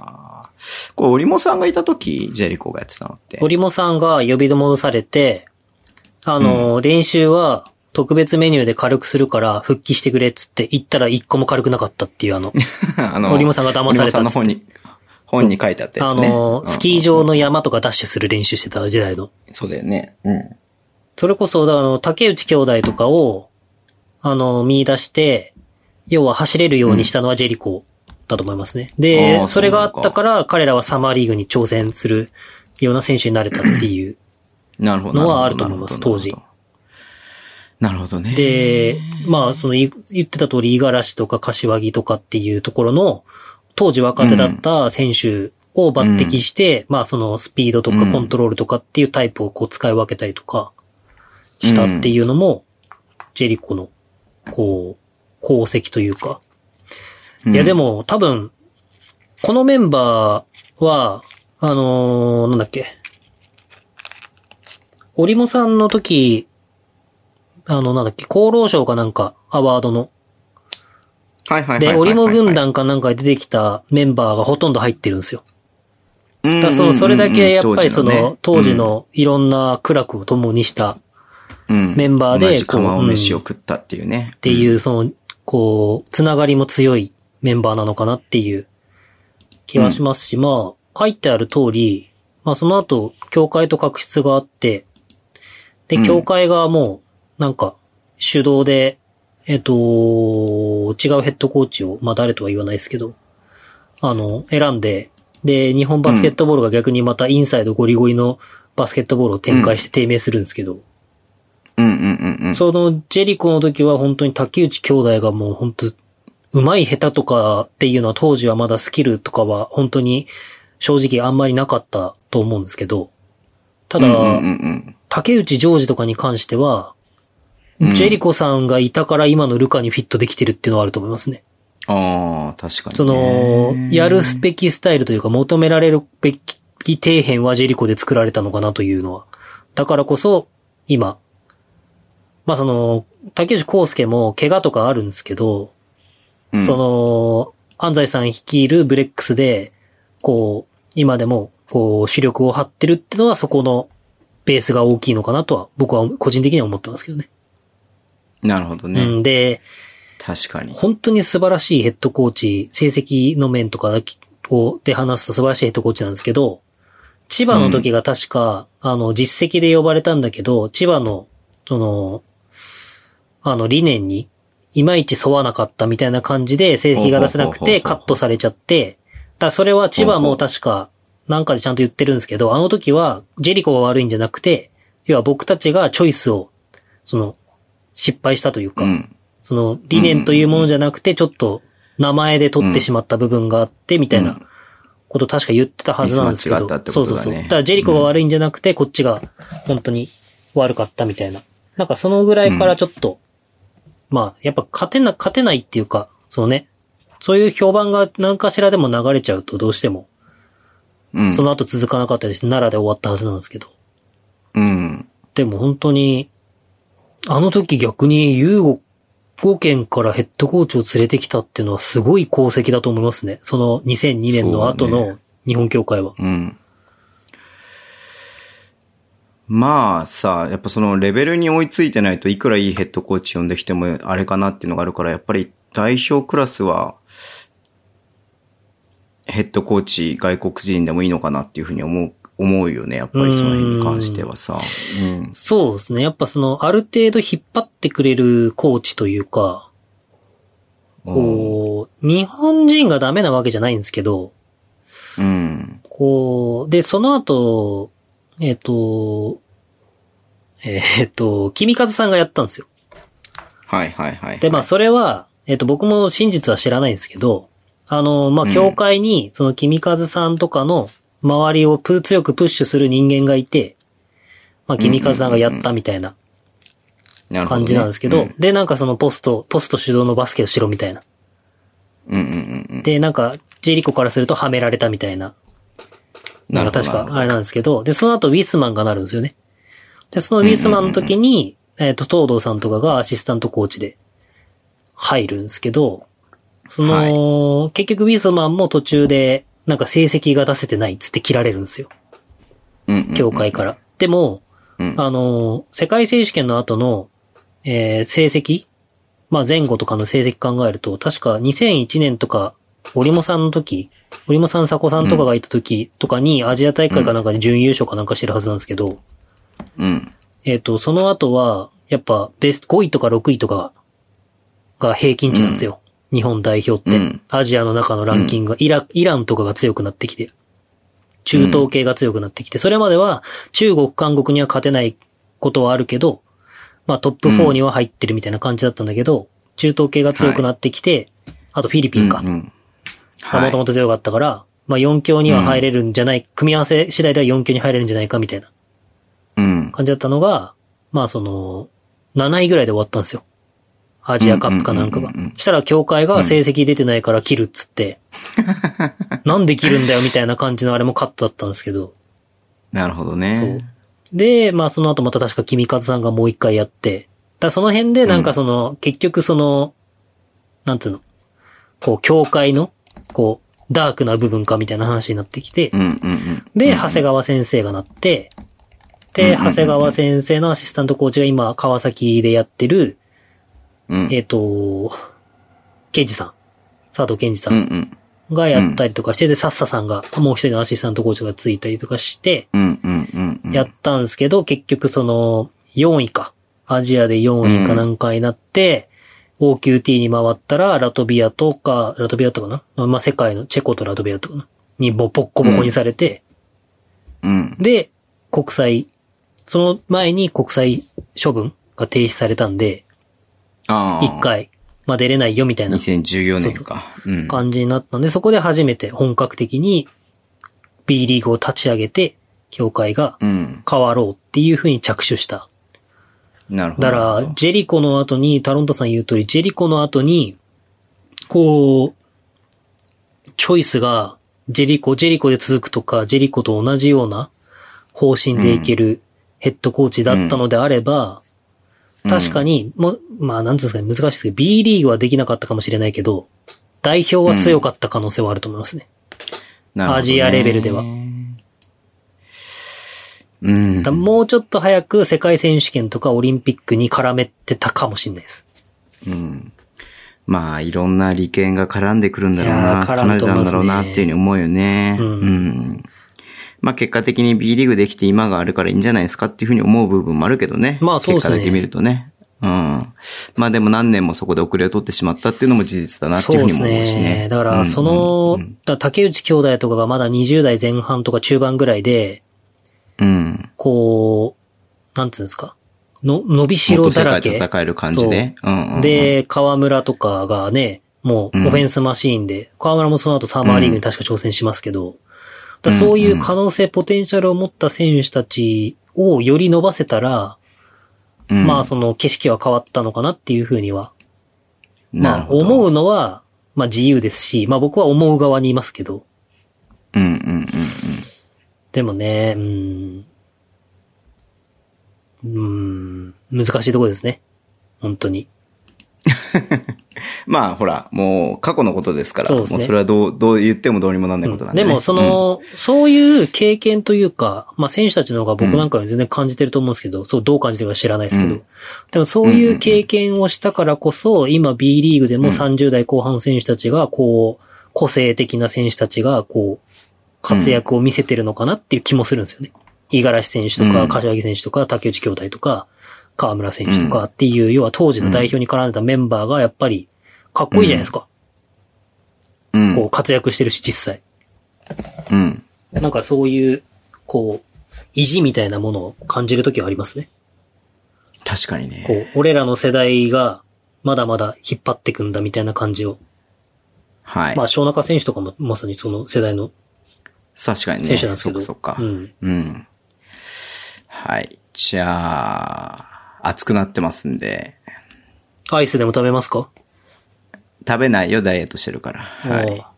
次のお便りいきます。はい。あ、そうか。こんにちは、こんばんは。エリゴーです。はい、こんにちは。来てるよ、エリゴーくんから、そりゃあ。それでは行きますか。今週の外国籍、チェイス・マクファーランド、カッコ、以降チェイス。にひゃくじゅうさんセンチ、ひゃくじゅういちキロのセンター、名門ウェイクフォレスト大学出身で、大学時代には現 エヌビーエー で活躍する選手、イシュ・スミス、ジェフ・ティーグなどと共にプレー。横浜、秋田と日本でにねんかんプレーしました。秋田ではじゅうさん、じゅうよんシーズンに加入。富樫とのピックアンドロールに加え、ポストプレーも非常にうまく、ポストからのランニングフックやリバウンドからのプットバックなどで、日本ではリム周りを無双しました。チェイスといえば、あの事件が印象的です。さんがつじゅうよっか、対新潟アルビレックス ビービー 戦。当時、新潟に在籍していた外国籍、ロドニー・ウェブとのえー、小競り合いでコートになぎ倒され、顔面を喧嘩キックされる事件がありました。ウェブは残りのシーズン全試合の出場停止。チェイスは眼下骨折により数試合の出場、欠場後にフェイスガードをして、えー、出場となりました。気性が荒く、たびたびテクニカルファウルで退場するなど問題児のような面も見られました。しかし彼がオンファイヤーした時のリムアタックは止める人を探すのが難しかったです。現在、えー、さんじゅうよんさいの彼ですが、すでにバスケは引退しており、アメリカで狩人のようなことをしています。彼のインスタグラムにはヘリコプターからイノシシを射撃する動画が上げられるなど、セカンドキャリアを楽しんでいるようです。えー、今回はここまで、えー。次回は永遠にシュートを決めていたあの選手、絶対に聞いてくれよな。というお便りでしたけれども。はい、以上です。チェイス・マクファーランドさん。早そうですね、なんか。名前が。チェイスね。はい。まあまあ何より一番興味があるのはヘリコプターからイノシシを射撃する動画が見たいなっていうふうに思いました。いやー。喧嘩キックって何すか？喧嘩キックって喧嘩キックですよ。ジャイアント馬場みたいなこと？それはじゅうろくもんキックですね。蝶野正宏ですね、どちらかというと。その喧嘩キックって何？その。え？どう、どう受ける？あの、ローキックとかじゃない。いや、もうなんか本当になんかこう、フォームとかがバラバラでも、ひとまずなんかこう、なんつうの、人を倒すためのキックですよ。えー、はい。いや、そこそこに興味を持った。いや、そこ、僕はそこですね。そろそろエリゴーくん呼ぼうか、じゃあ。リムランと、誰も止められなくても多分エリゴーくんなら止められるんじゃないですか。試してほしいですね。うん。エリゴーくん呼ぼうじゃあ。このコーナーはエリゴーのテイクチャージっていうコーナーにしようよ。勝手にコーナー作るとまた調子乗るから、あの人。調子乗るから。うん、じゃあね、あのー、タロンタさんのお便りには熱く語りましたけれども、エリゴーくんのお便りには特に触れないでいきましょうか。エリゴーくんのお便りはね、はい、触れられないんだよね。わかんないから。知らないからね。うん、はい。なるほど、としか思わない。マニアックだわ。そう、そんな選手。ビージェー だから ビージェー でしょ？あの、ビージェー の時だからね。見てない人は見てないよね。うんうん、はい。じゃあ、来週は永遠にシュートを決めていたあの選手だそうなので、楽しみに待っていましょう。うん。誰ですかね？情報さんかな？えっと、外国籍じゃないね、すでにね。オイサーかな？はい。じゃあ、次のコーナー行きましょうか。はい。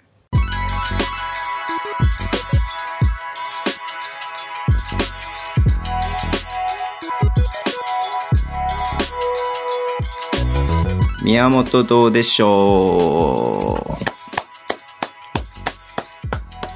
ということで、宮本さんが水曜どうでしょうを見るコーナーなんですけれども、はい。まあサイコロをね、続けてみるのは失敗だったなってことなんで、今週は対決レッドを見ていただきましたけれども。いや、一個だけ一気にいいですか？はいはいはい。いやもう僕そもそもどれ見るのか全然知らなくて。先週ちゃんと言いましたよ。これ見ましょうって。忘れるって。忘れる？忘れるの？ドラマだったら、ドラマの何話だってわかるじゃないですか。はい、で、あんだけいっぱいある中で、その、はい、え、これど、今週どれ見るんだろうなって思って、僕聞いちゃいましたもんね、リスナーに。今週どれ、わかんないっす、みたいな。先週さ、ちゃんとさ、話してますから。あそこに、なんか入れといてくださいよ。みんなもわかりやすいように。あのー、あ、宮本どうでしょう。宮本どうでしょうの後、あの、文字数あるんで、宮本どうでしょうの次のツイートかなんかにつなげるやつでもいいんで。はい。なんか、どうでしょうは、これを見ますみたいな。いやー。なあ、もう時間ないのに今日仕事帰ってきから見ましたよ、ごわ。ごわも見たのごわも見たのにじかんでごわ見ましたよ。時間あるじゃないですか。めっちゃ時間あるじゃないですか。いやいや、なんつうんですかね。ご飯食べながら、あの、うん、YouTube のね、解説のやつもあるんで、YouTube の試合見ながら、うん、えっと、うん、対決レッド見ましたよ。はいはいはいはい。まあ、何よりもいいなって思うのは、あのー、はい、集中しなくても面白いところと面白くないところの差が激しいんで、あの、流し見ができるってのは一番いいですね。ごわか。ごわも見てないな、俺。で、まあ、概要を僕が説明させてもらうと。あ、そうです。説明してください。はい。あの、北海道から鹿児島までを、はい。横断するんですよね。で、はいはいはい、各地で、ね、そう、対決をしていって、はい、うん。で、その、各都道府県の、えー、その勝負に勝つと、各都道府県の、えー、面積の分のポイントをゲットできると。はい、で、はい、まあ、その、面積、総面積、ポイント数が高かった方が勝利だと。はい。っていうことで、今回に限っては、えっと、ミスター、鈴井さんですかも、はい、企画内容を知らずに、はい、えー、呼ばれて、僕が見た水曜どうでしょうでは、初めて、はい、えー、安田さんが出てきました。はい、はい、はい、はい。っていう感じですね。で、はい。まあ、それで、その対決っていうのが、甘いものを食べる対決っていうね、はい、うん。うんうん。で、ミスターは甘いものが苦手というね。はい、うん。っていう企画ですね。はい。はい、どうですか？感想としましては。あのね、岩手県が超面白かった。岩手県ってなんだ？俺ごめんね、あのさ、まだ函館のさ、ソフトクリームのとこまでしか見てないんだ。宮本さんが一気に、一気にさ、ごこも見るなんてちっとも思ってなかったんで。いや、だってね。岩手県岩手県って、ね、岩手県はね、小岩農場に行くんですけど。あ、牛乳のやつ？そう。ああ、あれは面白いね。安田くんが、もう牛乳をね、すげえスピードで飲むわけよ。あれ面白いよね、あれね。うん。で、なんか、にてんに リットル飲むんだけど、結論言っちゃうと。うん、で、まあいろいろあるのね。うんうんうん。で、なんか、なんつうんですかね。前もさ、最初の時にさ、YouTube みたいだってたじゃないですか。はいはいはいはい、はい。なんか、あの、こう、どの時代も、誰からも求められるものと、誰もが通る道ってなんかあるじゃないですか。はいはい。こう、さんじゅうねんまえも、今も、変わらずにこう、愛されるというか、そう、そういう経験をするみたいな。なんかあの、修学旅行みたいだね。確かにね。うん。こうなんか、男子校の修学旅行みたいな。なんか。面白いな、これ。こう、うん、なんつうんだ。もう、ある人からすると、いや、もうこんなくだらねえのやんなよって思いながらも見ちゃうだろうし、こう、うんうん、なんかもう、ただただ笑いが止まらないで見ちゃう人もいるし、みたいな感じの、こうなんか、うんうんうんうん、本当に自分が、こう修学旅行の一員になってるかのような感じで、ごにんめのメンバーみたいな感じで見ちゃう感じでしたね。確かにね。で、いやー、この、これは面白いっしょ。この企画、あっていいのか、てか今この企画をやっていいのかわかんないですけど、そもそも、うん、その、対決相手として出てくる、なんで、プロデューサーにの、うん、ディレクターね。ディレクター藤村くんね。が、顔を出さない上にめっちゃ強いっていう、ちょっと謎の。いやいやいや、だったら顔出せよみたいな。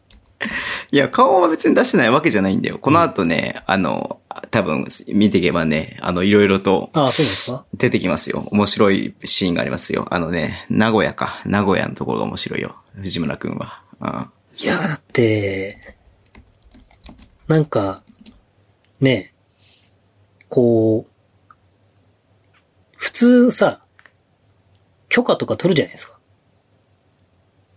こう、この撮影していいですか？この場所で。で、例えば、普通ね、うん、今のご時世だったらさ、エスエヌエス とかもあるし、ただ、こう、うん、今日の撮影はここでさせていただいてます、みたいな。ああ。とかあるじゃないですか。なんかもうそういうのも、古虫で。なんか、ね、最初の函館のゲームもさ、アイスクリームを食べるんだけど、ソフトクリームを。なんか、購入してきて、それをダッシュで桜の木の下まで届けて、で、そのディレクターとミスターが、バカバカしいよね、本当に。そう、食べるみたいな。でさ、多分、さ、まあ、やりますとか言ったのかもしれない。購入しに来るんですいません、お願いしますぐらいは言ったのかもしれないけど。あ、まあ、それはね、うんうんうん。店員からしてもさ、この人たち何やってんだろうみたいな感じじゃないですか、きっと。まあそうだよね。うん、なんか一度に買っていけばいいのにすげえ走ってなんかさ、来るっていうさ、そう、うん、そういうのがなんか許された時代だったんだなみたいな。うん。いやー今ね、僕ダイエットしてるんで、はい、甘いもの一切取ってないんですよ。おう。これ僕結構ソフトクリームみたいなの結構辛かったっすね。いやー、じゃあ今度函館にソフトクリーム食いに行きますかズボンさん。いや、全然行くよ。全然行くんだけどさ。そういう時には。宮本さんのおごりでね。はい。なんで？いやー、対決レッドやりますか？じゃあ僕と宮本さんも。何します？あ、でもね、僕ちょっと思ったのが、ね、こういうのでさ、はい、こういうの見るとね、僕、良くない癖で、企画を考えちゃうのが多分良くないと思うんですよ。うん、で、まあ、それでエクストラパスはね、前半序盤かなりのロケットスタートを切って、ヒーヒー言ったとこもあるんですけど。もう着火剤がなくなるぐらいね、ロケットスタートとかしたからね。うん。あのー、アリーナとか、なんか、はい。あと、点数とかを予想して、なんか B リーグとかでポイントをこう、競い合うとかいちねんやっても面白いかなと思ったんですね。ああ、実際に。観客動、観客動員のがポイントにしよう予想したんですよ。ああ、そうですね。で、実際に行くのは大変じゃないですか、ちょっと。うん、だ例えば、はいはいはい、だからその、例えば、まあ、例えば、じゃあ、宇都宮だったら、なんか、冷凍の餃子買ってきて、はい、冷凍の餃子早食いを二人で勝負して、うん、食った方がその日のブレックスアリーナの観客動員ゲットみたいな。あ、そういうこと？そうそうそうそう。試合の勝敗を当てるとかじゃなくて。じゃなくて。まあ、勝敗を当てるでもいいんですけど、でも勝敗を当てるってなると、なんか、いや、絶対勝つでしょとかなっちゃう可能性もあるじゃないですか。ああ、そっかそっか。か、まあ、点数、点数、点数、点数を当てて近い方が勝ちとか。それでさ、あれじゃない？また YouTube 撮ってさ、うん、上げてさ、レオさんに怒られればいいんじゃないの？また僕たち。誰に怒られる？まあ、また僕たちとか、一回、一回も怒られたことないけど。いつ怒られたのかなと思ったんですけど。いやいやいや、レオさんに真面目にやってくださいって怒られればいいんじゃないのかなと思ったんだけど。真面目にやってますよって言い返すんですよね、ズボンさんが。うん。いや、でも、まあ、で点数点数当てをやって、うん。でもなんかその僕らだけじゃなくて参加したいリスナーも合わせて、うん、なんかその点数とかを予想して一番近かった人がその日の観客動員数をゲットとかで、なんかランキングつけてってろくじゅう試合やって面白いですよね。あんま多いとさばらけちゃうじゃん。そしたらその点数が。ああ、そうですね。だから僕と宮本さん含めて、多くてご、ろくにんぐらいじゃないですか。ああ、さんにんぐらいじゃないですか。ご、ろくにんぐらいで、今日はこの日の試合つって、その日の試合の予想をして。いやいや、全、全試合やろうよ、全試合。全試合やるんですか？ ビーワン 全試合やって、じゅう試合 ?じゅう 試合やって、で、それでさ、得点をゲットすればいいじゃん。ああ、なるほど。うん。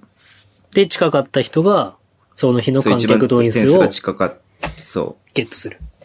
そう、まず勝ち負けが合ってることが大前提で、得失点差を予想して、その得失点差が一番近い人が、そのアリーナに入ってた観客数をゲットする。ああ、いいですね。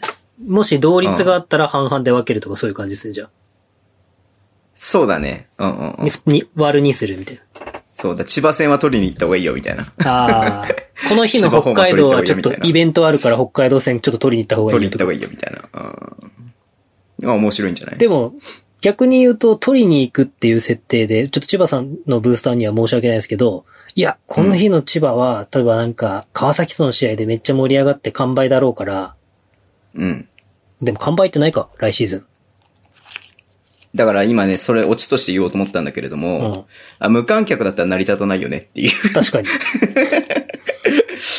のがありますよね。はい。まあ最初は無観客だろうけど、多分 B リーグも様子見で。まあでも、計算しやすいし、うん、試合数、対象試合数減るからいいんじゃないですか。うんだ、まあ途中からやればいいんじゃないの。うん。さんじゅう試合とかできたら。じゃあこの企画さ、何？名前どうすんの？え。え、挑戦対決。対決列島でしたっけ？対決列島だね。なんだろうな。対決ミヤモン。対決ミヤモン。いやいやいや、もうちょっとちゃんと名前つけましょうよ。対決ミヤモンがいいよ。対決。宇野義明ゲームにする。宇野義明ゲーム。宇野義明ゲームは、宇野義明、宇野義明、宇野義明、ブロンコスっていうゲームだから。ちなみに宇野くんは今日誕生日らしいですよ。ろくがつのにじゅうさんにち。え？あ、もうにじゅうさんにちになった。はい。めでたいな。さんじゅうにさいになりました。おめでとうございます。ツイッターでれいじぜろふんに誕生日おめでとう俺っつってすっごいいいねしてるかな。え、なんかね、さんじゅういっさいラストにガチツイートして、ガチツイートしておきますみたいな感じで、なんか血生臭いことを書いてますよ。はい。へえ。まあいいんですけど、それはね、宇野義明ゲームじゃなくて何にしますか？宇野義明、宇野義明、宇野義明、ブロンコス、宇野義明。ブロンコスって言えなかった人がダメ、みたいな。なんかその、なんかやった時に。はい。いや違うけど、違う。それまた別のゲームになっちゃってるからダメですよ。はい。うん。じゃあまあ、じゃあこれ何？エントリーしたい人を募集しますか？そうですね。エントリーしたい人。いちいになった人は何かあげますか？何かあげますか？ T シャツとかあげますか？まあ、エクコバグッズとかじゃないですか。はい。じゃあエントリーしたい方は後ほど募集しますので。はい。で、まあリーグがね、始まって、お客さんが入るようになったら、またちょっとそれをね、考えていこうと思いますけれども。そうですね。まあ、お客さん入んなかったらあれじゃないですか。勝敗を単純に予想して、もうみんなに分配する感じで、うん、あ、勝ったいいじゃん得失点差を、得失点差分をポイントとしてあげるとか。じゃ少ないじゃんだって、そしたら。いや、だからしたら。後半お客さん入ってきたらめっちゃやばいじゃん。いや、違う違う、だから、その、どっかで B リーグってやっぱ、いゲームいちはななじゅうたいごじゅうで勝ったのに、ゲームにがはちじゅうたいごじゅうで負ける試合とかあるじゃないですか。うん。だからその、両方勝つってかけたように、土日で連戦でひっくり返るとかもあるから面白いかなと思って。いや、得失点差をポイントにしたら、お客さんが入ってきた時に、そのウェイトが少なくなっちゃうから、昨シーズンの平均動員数をポイントにはすればいいんじゃないの？ああ、そういうこと？うん、無観客の間は。ああ。なるほど。うん。じゃあそうしましょう。そうすれば、そうすれば一番なんか整合性が取れるかなと思ったんだけど、ゲームとして。もう観客動員数は、僕はもう度外視し得失点差だけでやればいいかなと思ったんですけど。いやー。だしたらそのアップ、アップセットが起こった時に結構、ドンって盛り返せるじゃないですか。得失点差だとさ、例えばバッチリ当てたとしてもさ、にてんとかっていう時もあるじゃん。ああ、そっか。それがちょっとなんかかわいそうというかさ。盛り上がりにかけますね。そう、盛り上がってるゲームこそ得点が高い方がいい。なるほど、なるほど。じゃあ平均観客動員数の方がいいですね。昨シーズン。いいんじゃないのかな？うん。だからそのちゃんとお客さんが入って、ね、っていうとこまで行くまではさ、うん。わかんない。ね、今なんだっけ、J リーグ、あ、いや、プロ野球か。プロ野球じゅうごぶんのいちとかでやるんでしょ、最初。とおかには人を入れたいみたいなこと言ってましたね。ね、じゅうごぶんのいちって言ってたからさ、うん、そしたら結構そのポイントは少なくなっちゃうわけじゃん。だからそういう間は昨シーズンの平均動員数、そのホームゲームの、うん。にすればいいんじゃない？じゃあそれでいきましょう。うん。じゃあゲームの名前だけ考えようぜ。うーん。対決。対決。いや、対決宮本以外思い浮かばないんだけどな。なんで僕の名前が B リーグの対象ゲームなのに僕の名前なんですか？おかしいでしょ。対決列島。対決列島でしょ。対決列島。対決列島。対決列島。対決、対決両級だったら対決バスケットのが似てるよ。確かに。でもダ、ダサいよね。対決バスケットってね。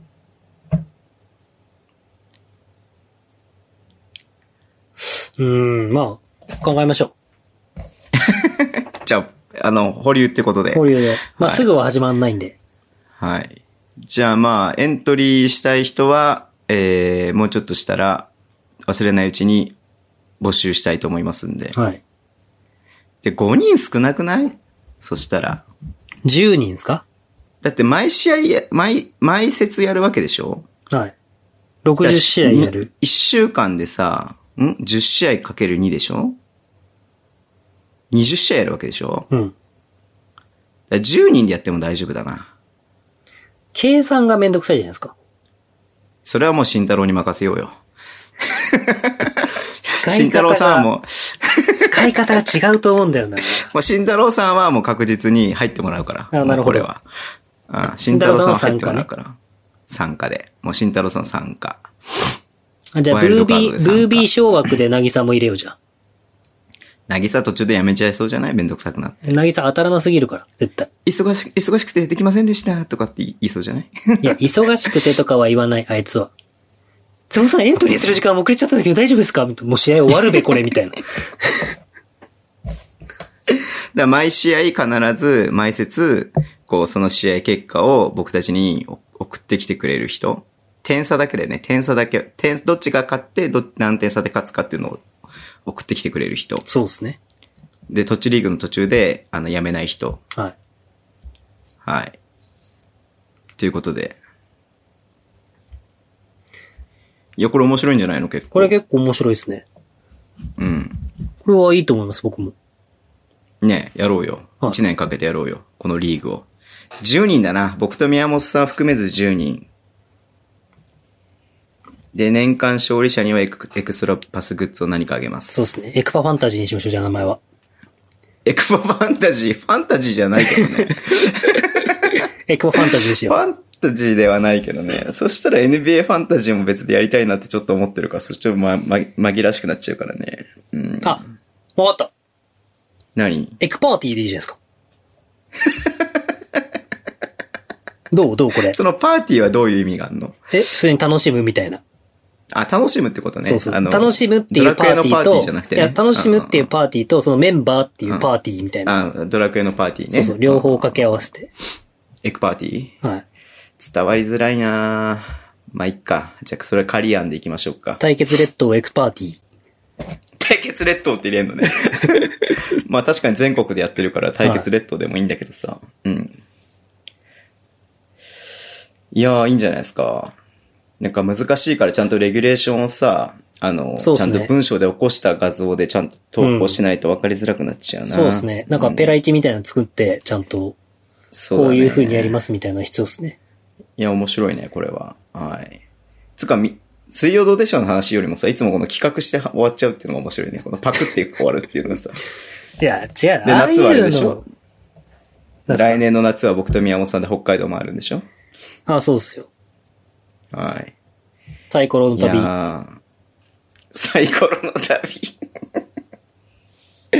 サイコロの旅やりましょうね。うん、はい。北海道の方に関しては、はい。なんか、あれですね。車に乗せてもらった人には、うーん、タラコかなんかあげますよ、じゃあ。タラコ食べたい。タラコ大好き。だから、迎えに、はい、タラコあげる代わりに迎えに来てください、みたいな。はい。もう企画の話で終わっちゃうから、もういいんじゃないですか、宮本どうでしょうやらなくて。ただただ企画が増えるだけっていう。あ、でも一応あの対決ルートだけさ最後まで見て、はい、俺も最後まで見とくから来週、はい、それでちょっと感想話そう。それで終わりにしよう。宮本どうでしょうは。で、来週からはエクパーティーやろう。再来週か。来週からはエクパーティーやろう。エクパーティーやろうって試合ないじゃないですか。じゃあ、じゃあその、だからそのさ、レギュレーション発表して、ああ決めるってことね、募集して、細かい内容。募集が仮にね、まあ、じゅうにん超えた場合には、あの、抽選しましてさ。うん。うんうん。なるほど、なるほど。まあ、ななにんか。僕と慎太郎さんと宮本さんと。そうですね、あとななにん、ね。プラスななにんだからね。はい。まあ、なぎさんにがやるかやらないかだけ一応意思を聞いて。いや、あいつはいらないわ、使えないから。仮にやると言っても、えっと、えー、お前は抽選だぞと。だって絶対、え、ゾノさんやりたいです。え、私入っていいんですか。え、やりたいですって言ったのに絶対参加しない週とかたくさんありそうだもん。やんなそうだよね。いやー、あいつはね、すぐ約束破るから、マジで。はい。まあ、慎太郎さん聞いてたら、ぜひご連絡ください。はい、相談させてください。何かいい集計方法を教えてください。はい。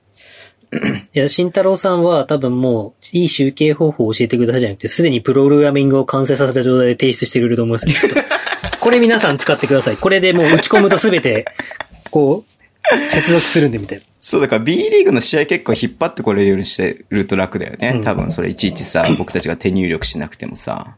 うん、いやー、なんかね、慎太郎さんにはおんぶで抱っこでいこうと思いますね、僕たちも。はい。慎太郎のエクストラパスっていうラジオができそうですね、そのうち。うんうん。いやー、楽しみだな。はい。えーと、じゃあいいですか、最後のコーナー行って。はい。はい、じゃあ最後です。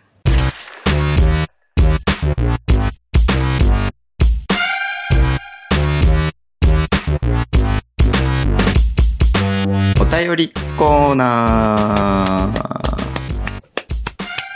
一つだけねお便り来てますんで読ませていただきます。ありがとうございます。もたまさん。はじめましてですか。最近いつもいやいやいやあのもりもりさんって名前でくれて、はいはいはい、最近もたまさんになって先週ももたまさんでくれた人ですね。はい、はいはい、あのみっつ先週ほら、はいはいはい、あのお便りみっつ質問くれた人です。はい、はい、いつもありがとうございます。なんか エヌティーアール の方にも結構投稿してたりとかしてて。あ最近聞いてないんですねちょっとすいませんチェック不足で。はい。最新のね、さんじかんよんじゅうごふんあるから聞いてみてください。はい。長っ。僕たちのポッドキャストの最長記録超えてきましたよ、エヌティーアール。よじかん取らないとそろそろ エヌティーアール はオンラインでやっちゃダメだろ。はい、終わりがないから。あれだ。あれだ。あの、にじゅうよじかんポッドキャストのね、企画もそろそろ、あの、復活していきますので、宮本さんのお母さんの許可さえいただければ、いやお母さんに怒られるからダメだわ。お母さんに怒られるから、お母さんそういうのダメだって言ったから、もう。長谷信ですね。はい。はい。いつも楽しく拝聴しております。先週の代々木第二体育代々木第二体育館レンタル移籍ディフェンスについての質問回答ありがとうございました。えー、にせんじゅうろくねん W リーグの決勝を拝見しました。えー、W の試合で再生回数がにじゅうよんまんかいかと驚き、えー、また富士通の追い上げや吉田選手の最後までコートに立ち続ける姿は女子ならではのものを感じました。またレンタル移籍についても、えー、国内バスケにおいに精通しているお二人の見解が聞け、もやもやがある程度整理できました。ありがとうございます。精通してるんだね。はい。えー、宮本さんの元カノの話でふと自分もソフトバンクのホワイトプランで携帯持ち合いしていたなぁと痛い思い出が蘇ってきました。またにせんさんねん頃に堂本剛が広末涼子、内山里奈との間で揺れ動くドラマ元カノを思い出しました。えー、今週の放送でデパートの従業員のやつでしょ。知らないよ。懐かしい。えー、超美て。そこに引っ張られんなよ。ハッカキャンディーだよ主題歌は。尺の問題、かっこズボンさんが眠かったからで触れることができなかった宮本さんの元カノエピソードだいにだんを楽しみにしております。えー、追伸宮本さんのガラケープレゼント希望です。当たるといいなっていうことなんですけども。絶対いらないだろ。いやー、先週のね、ほんと元カノの話は不毛すぎてね、僕カットしようかと思ったんですけどね、もうめんどくさくなってそのまま出しました。いやー、元カノ、ドラマ元カノ超見たいわ。それなり、どっかで配信してないのそれ。あれ何 ?ティービーエス かな言ってるかな ?ティービーエス かなドラマ、元カノ。静かに満ちてゆくってやつね。波のつづれおり。知らね知らね。知らねえ知らねえ。あの頃のキンキの曲って、ドリカムとかも作ってたから良かったんですよね、めっちゃ。ああ、そうなんだ。そう、ね、頑張るよ。なんかね、なんか、その、恋愛系の、なんかシリーズっぽい感じになってて。はい。ね、頑張るよ、めっちゃ好きだったな。ティービーエス オンデマンドで見れるってよ。あ、ティービーエス か。あ、違う、見れないわ。ごめん、見れない、見れない、見れない。ごめん、間違った、違いついちゃった。見れないね。配信してないね、どこもね。いや、でも当時、内山里奈はなんかちょっと、こう、小悪魔系な感じの役、すごいハマってましたよね。あ、そうなんだ。なんか、その、そう、元カノでも確か今カノを演じて、元カノが広末涼子が登場するんだったかな。へー。なんですけど、なんかその、結局、持ってかれちゃう側の女の子みたいな。ああ、でもね、バスストップとかも良かった。広瀬、あれ、あの、知らないよ。内山里奈。知らない。ミスチルのノットファンドがね、エンディングで。ノットファンドのね。知らないわ。あの、ピーブイ がかっこいいんだよね。ドア入ってくやつ。えっと、いつまで続きますかね、これは。明日、明日、明日、明日。いや、なんかまたドラマ見たいな。なんかある？宮本さんおすすめなの。どうしたズボン。いやいや、結構ね、最近さ、なんだろうな、あの、ほら、筋トレしてるじゃないですか。はいはいはい。筋トレしてる間とかさ、結構 YouTube とかつけたりとかしてさ、やるんだけどさ、なんか、こう、その度になんか見るの探すのめんどくさいんだよね。ああ、なんかとりあえず、ルーティーワーク的な感じでそれをいちわ見る間は筋トレしてるみたいな。そうそう、筋トレしてる間はこれを見るみたいなのが決まってると、結構なんかその、考えるのが少なくて済むからいいなと思っただけなんだけど、今。僕、この間ね、ビギナー見たんですよ。え、ちょっと エフオーディー じゃなくて Amazon プライムか Netflix にして。ああ。いやでね、あの、昼のじゅうにじぐらいから見たんですけど、夜中のいちじぐらいまで見続けて、じゅうにわ全部見ましたね。お前さっき忙しくて見れねえって怒ってたじゃねえかよ。いやー、違うんですよ。あの、違うんすよ。出た、違うんすよ。なんか、ながら見するのが、なんか昔のドラマでちょうど良くて、はいはいはい、そのズボンさんの筋トレと同じ感覚かもしれないですけど、はい。なんか前もちらっと言いましたけど、最近のなんかあの、報道番組とかってなんか見るに耐えないんで、報道番組っていうか、お昼の、あれとか、ワイドショーね。ワイドショー的なのとか。だったらもうずっともう光回線繋がって快適なんで、うん、なんか、作業とかしながら、ずっと エフオーディー 流しとこうかな、みたいな感じで、流してるんですけど。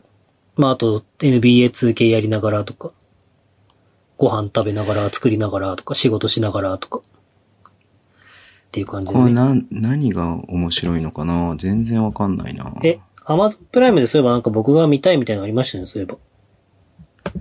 なんかりっちゃんとかもめっちゃ上げてくれてたよね、ドラマね。ああ、りっちゃん上げてたね。それでもさ、これ一番面白い展開ってさ、ないんだけど、うん、あのね、やっぱこれ、ブザービート見るのが一番面白いと思うんだよね。ああ、ブザービート見たいな。エフオーディー にあんの？ない。ないの？ない。あれ、フジテレビじゃないの？あれは。フジテレビなんですけど、多分その、ヤマピーの人気作か、なんかその、権利上なんか エヌジー なんかがかかってんのか、誰かなんかもう今、今ダメな人が出てるのか、問題起こしちゃったりとかして。うん、かわかんないですけど、か、もしくはその、バスケ選手が実際出てるからそこの許可取ってないとかかもしれないけど。いやいや、そんな許可はもうその撮影の段階で取れてるでしょ。あれだね。あのー、釈由美子が出てんのがいいな。釈由美子いいよ。嘘だよ。嘘だよ、嘘だよ、嘘だよ。右に傾いてるでしょ、髪、なんか。なんかそういえば、なんか、狙い君が言ってあれだったんだけど、渚も随分顔傾いてるな、確かになと思って。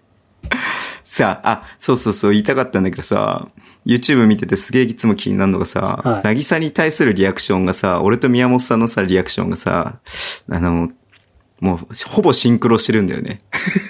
どういうことですか？顔をさ、いや、顔を下げたりとかさ、笑う瞬間とかさ、ニヤッとする瞬間とかさ、なんかこう、その、渚に対するリアクションが、俺と宮本さんが同じなんだよ、本当に。タイミングとかが。いや、違う。多分、ズボンさん、あのね、正しいんだと思うよ。タイミング、あの、リアクションとして。人として？そうそうそう。人の本能、本能として。あのー、なんかこれ、前誰だったかが、なんか、渚に対しての扱いがなんちゃらだみたいなこと言ってましたけど、あの、本当に絡めばわかると思いますけど、もう見るに耐えない時ばっかりあるんで、渚って。もう、なんか違うんですよ。自分の顔をカメラに向けてられないんですよ、もう。辛いんですよ。下向く瞬間とかさ、なんかこう、全部シンクロしててさ、結構見てて面白いんだよね。いや、わかるでしょ、ズボンさんでも。もう。いや、わかるんだけどさ。それは絶対にないみたいな。いや、結構あれ面白いっすよ、本当に見てて。うん、いや、本当にね、あいつはもうポテンシャルの塊だ。あれが、ロッカールームになったら、アシ、司会のアシスタントしてるとか考えられないですよね。同じ人間とは思えない、マジで。ちゃんとできてんのあれ。ちゃんとできてんの？いやー、どうなんですかね。俺もちゃんとロッカールーム毎回見てるわけじゃないけどさ。僕もちゃんと全部見てるわけじゃないんであれなんですけど。ボロが出ないように、なんかこう、おとなしくしてんのかなって思ってるけど。あ、東京独身男子いいの？急にぶっ込んできたね。それ何？ネットフリックス？えっと、アマゾンプライムです。東京独身男子。あ、でも僕、あれを見たかったって言ってたんですよね。天体観測を久々に見たいって話をしてて。天体観測。でも、釈由美子系が出てる方がいいんですもんね。誰が出てんの？天体観測ですか？うん。長谷川京子とかかな？坂口健二とか。長谷川京子。誰が主役だったの？小田切城だったっけ？違うかな？小田切城は好きだよ、俺。天体観測が未だに出てこない。にせんにねん。僕が中学生の時。にせんにねん。大学に、大学生だな。大学卒業する年だな。僕が中さんの時っす。あ、そんな俺と宮本さん年離れてんのか。だってじゅっこぐらい。小雪。ああ、そう、小雪も出てたわ。坂口健二、田畑智子。ああ、そうだ。小雪、小西まなみ。ああ、小西まなみ出てた。こういう、僕、僕あんまりこの小雪とか小西まなみとか、あんまりちょっとだな。ズボンさん、お色気シーンがないと見てらんないんでしょ？お色気シーンなんて見なくないっすよ。もう、釈由美子と、三浦理恵子と、川島直美のサウナシーンは、にかい見たなんてことはないですから、僕は。ズボンさんなにかいどころかよんかいぐらい見たんじゃ。そうですよ。ごかい見ましたよ。いやでもね、金と銀とかズボンさん好きそうだから逆に筋トレははかどりそうで良さそうだな。金と銀。ああ、なんかあれカイジのやつだよね。そうそうそうそう。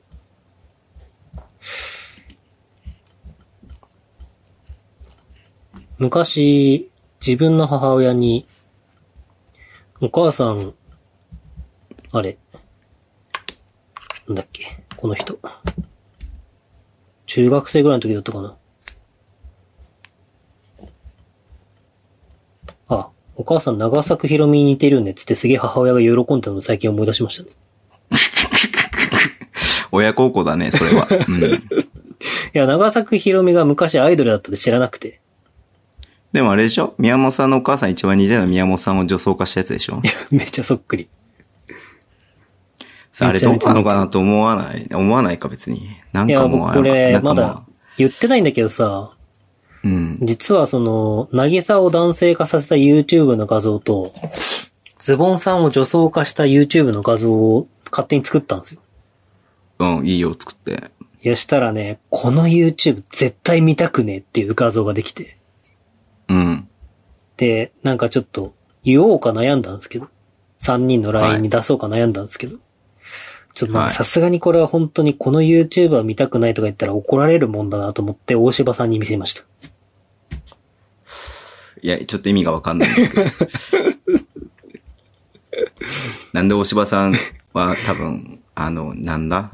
いらねえなこれと思ってるよ。いや、最初大柴さんに見せた理由は、あの、ダブドリの田渡りくんの表紙を女装化したらめっちゃエモい画像になったんですよ。はいはいはい。もうめっちゃかっこいい。それはそれで、なんか、その、ちょっと読みたいみたいな感じの。なんていうんですかね。本当にすごいおしゃれな感じでまとまったんですよ。はいはいはい。だからついでにこれもあげますっつって。いらないっすね、それはね。すげえ確かに微妙な反応でしたね、もちばさん。あれなんだよね。なんか、あれでなんかさ、いや俺か女子、女子目線を持ち合わせてないんで分かんないんだけどさ、はい、選手がさ、女装、女装化した写真を見てさ、嬉しいの？嬉しいんじゃないですか？楽しいの？楽しいの？嬉しいの？って思っちゃうんだってさ。選手が女装化したのは僕はちょっとよく分かんないですけど、僕は単純に自分が女装化したらお姉ちゃんにそっくりすぎてビビりましたね。うん。アレクが笑ってたからやったんですけど、アレクに笑われましたね。アレクからコメント来てたね。見たよ、あれ。うん、いやー。あ。何がいいかな。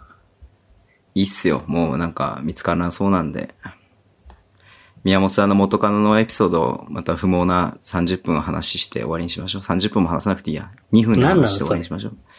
不毛だと分かってて話すことが一番不毛なんですよ。ガラケープレゼントしてあげてください、もたまさんに。いや、絶対嫌だわ。もたまさんどうする？元カノだったら。いや、それ一番怖いわ。何？どういうこと？大丈夫。もたまさんはね、エクパのね、オンラインコミュニティ入ってくれてね。はい。あの、まあ、まあ、まあ、言っていいかどうかわかんないけど、本名がね、送られてくるじゃないですか。はいはい。えー、本名は男の人だったんで大丈夫ですよ。あ、ズボンさんこれいいんじゃないですか？ちょ、ちょ、話がさ、全然もうなんかさ、パラレルワールドだよ。同時に何個の話題を持ってんだみたいなんだよね。いや、何個でもできる。え、フルーツ宅急便は、宅配便は、ズボンさんが好きなシーンがたくさんありますよ、きっと。それさ、前もなんか言ってたよね。そう、面白いですね、これは。アマゾンプライムだよね。アマゾンプライムです。別にお色気とかいらないからね、本当に。えー、でも、リアルにちょっと見たいなって思うのは、はい。恐竜じゃんか。あ、浜田岳くん俺すげえ好き。そう、浜田岳くんぴったりなんですけど。浜田岳くんと誰が出てくんの？毎回違うの女子がもしかして。毎回違いますね。そのストーリーが、その、なんていうんですか、まあ、いろんな事情を持って、その、はいはいはい、そういう世界で、こう、働いてる人の人生模様みたいなのを毎回追いかけてるんですけど、なんかその、はいはい、中学校だか高校だかの仲良かった友達もそっちの世界に実は入っちゃっててみたいな。へー。で、それを、まあその、うん、救い出すみたいな。ちょっとこれさんじゅっぷんだし、浜田岳くんだし、ちょっと見たいな。特急ジャーでいいじゃん、特急ジャーで。なんでそう戦隊ものなの？息子と一緒に見なきゃいけないじゃん。子孫順出てる。へえ、そうなんだ。あ、なんか。ね、これ、ちょっと僕見たいんだよね。多分ズボンさんも世代ジャストだからこれでいいんじゃないか。うん。東京ラブストーリーのさ、あの、エフオーディー 版のさ、配信版のさ、俳優変わったやつちょっと見たいんだよね。エフオーディー なの？えっと、プライムにもある。にせんにじゅう、にせんにじゅう。そう、東京ラブストーリーにせんにじゅう。にせんにじゅう？ これなんかね、あのー、僕、Amazon プライムのアカウントはさ、はい、僕のアカウントだからさ、嫁と共有してるわけですよ。はい、嫁がこれ全部見てますね、もう。いや、これちょっと見たかったですね。いや、だってズボンさんとか奥さんこの世代でしょ、ちょうど、多分。でも俺見てないよ、東京ラブストーリー。うん、でも世代的には多分、そのはちじゅうねんだいこう半とかきゅうじゅうねんだいぜん半の。てんてててんつってね。カーンチっつってるじゃないでしょ？はい。知ってる知ってる。カーンチっつって。えー、俺、あ、さっきのが見たい。さっきのが見たい。カーンチっつって。フルーツ、フルーツ、フルーツなんとかが見たい。フルーツ宅配便ですか？うん。じゃあそれにしましょうか。でもこれ、それさ、それ喋ってなんか意味ある？だから別に喋らないよ。ただ見、見ますってだけで、僕はただ見ますって宣言するだけですよ。あ、僕がただおすすめしたのを見ますだけですか？そうそうそうそうそうそう。あ、なんだ。そうそうそうそう。いや、なんかね、楽しみだな。なんかこう、うーんって思うこともあったりとかする。実際、なんかそういうね、ドラマだから。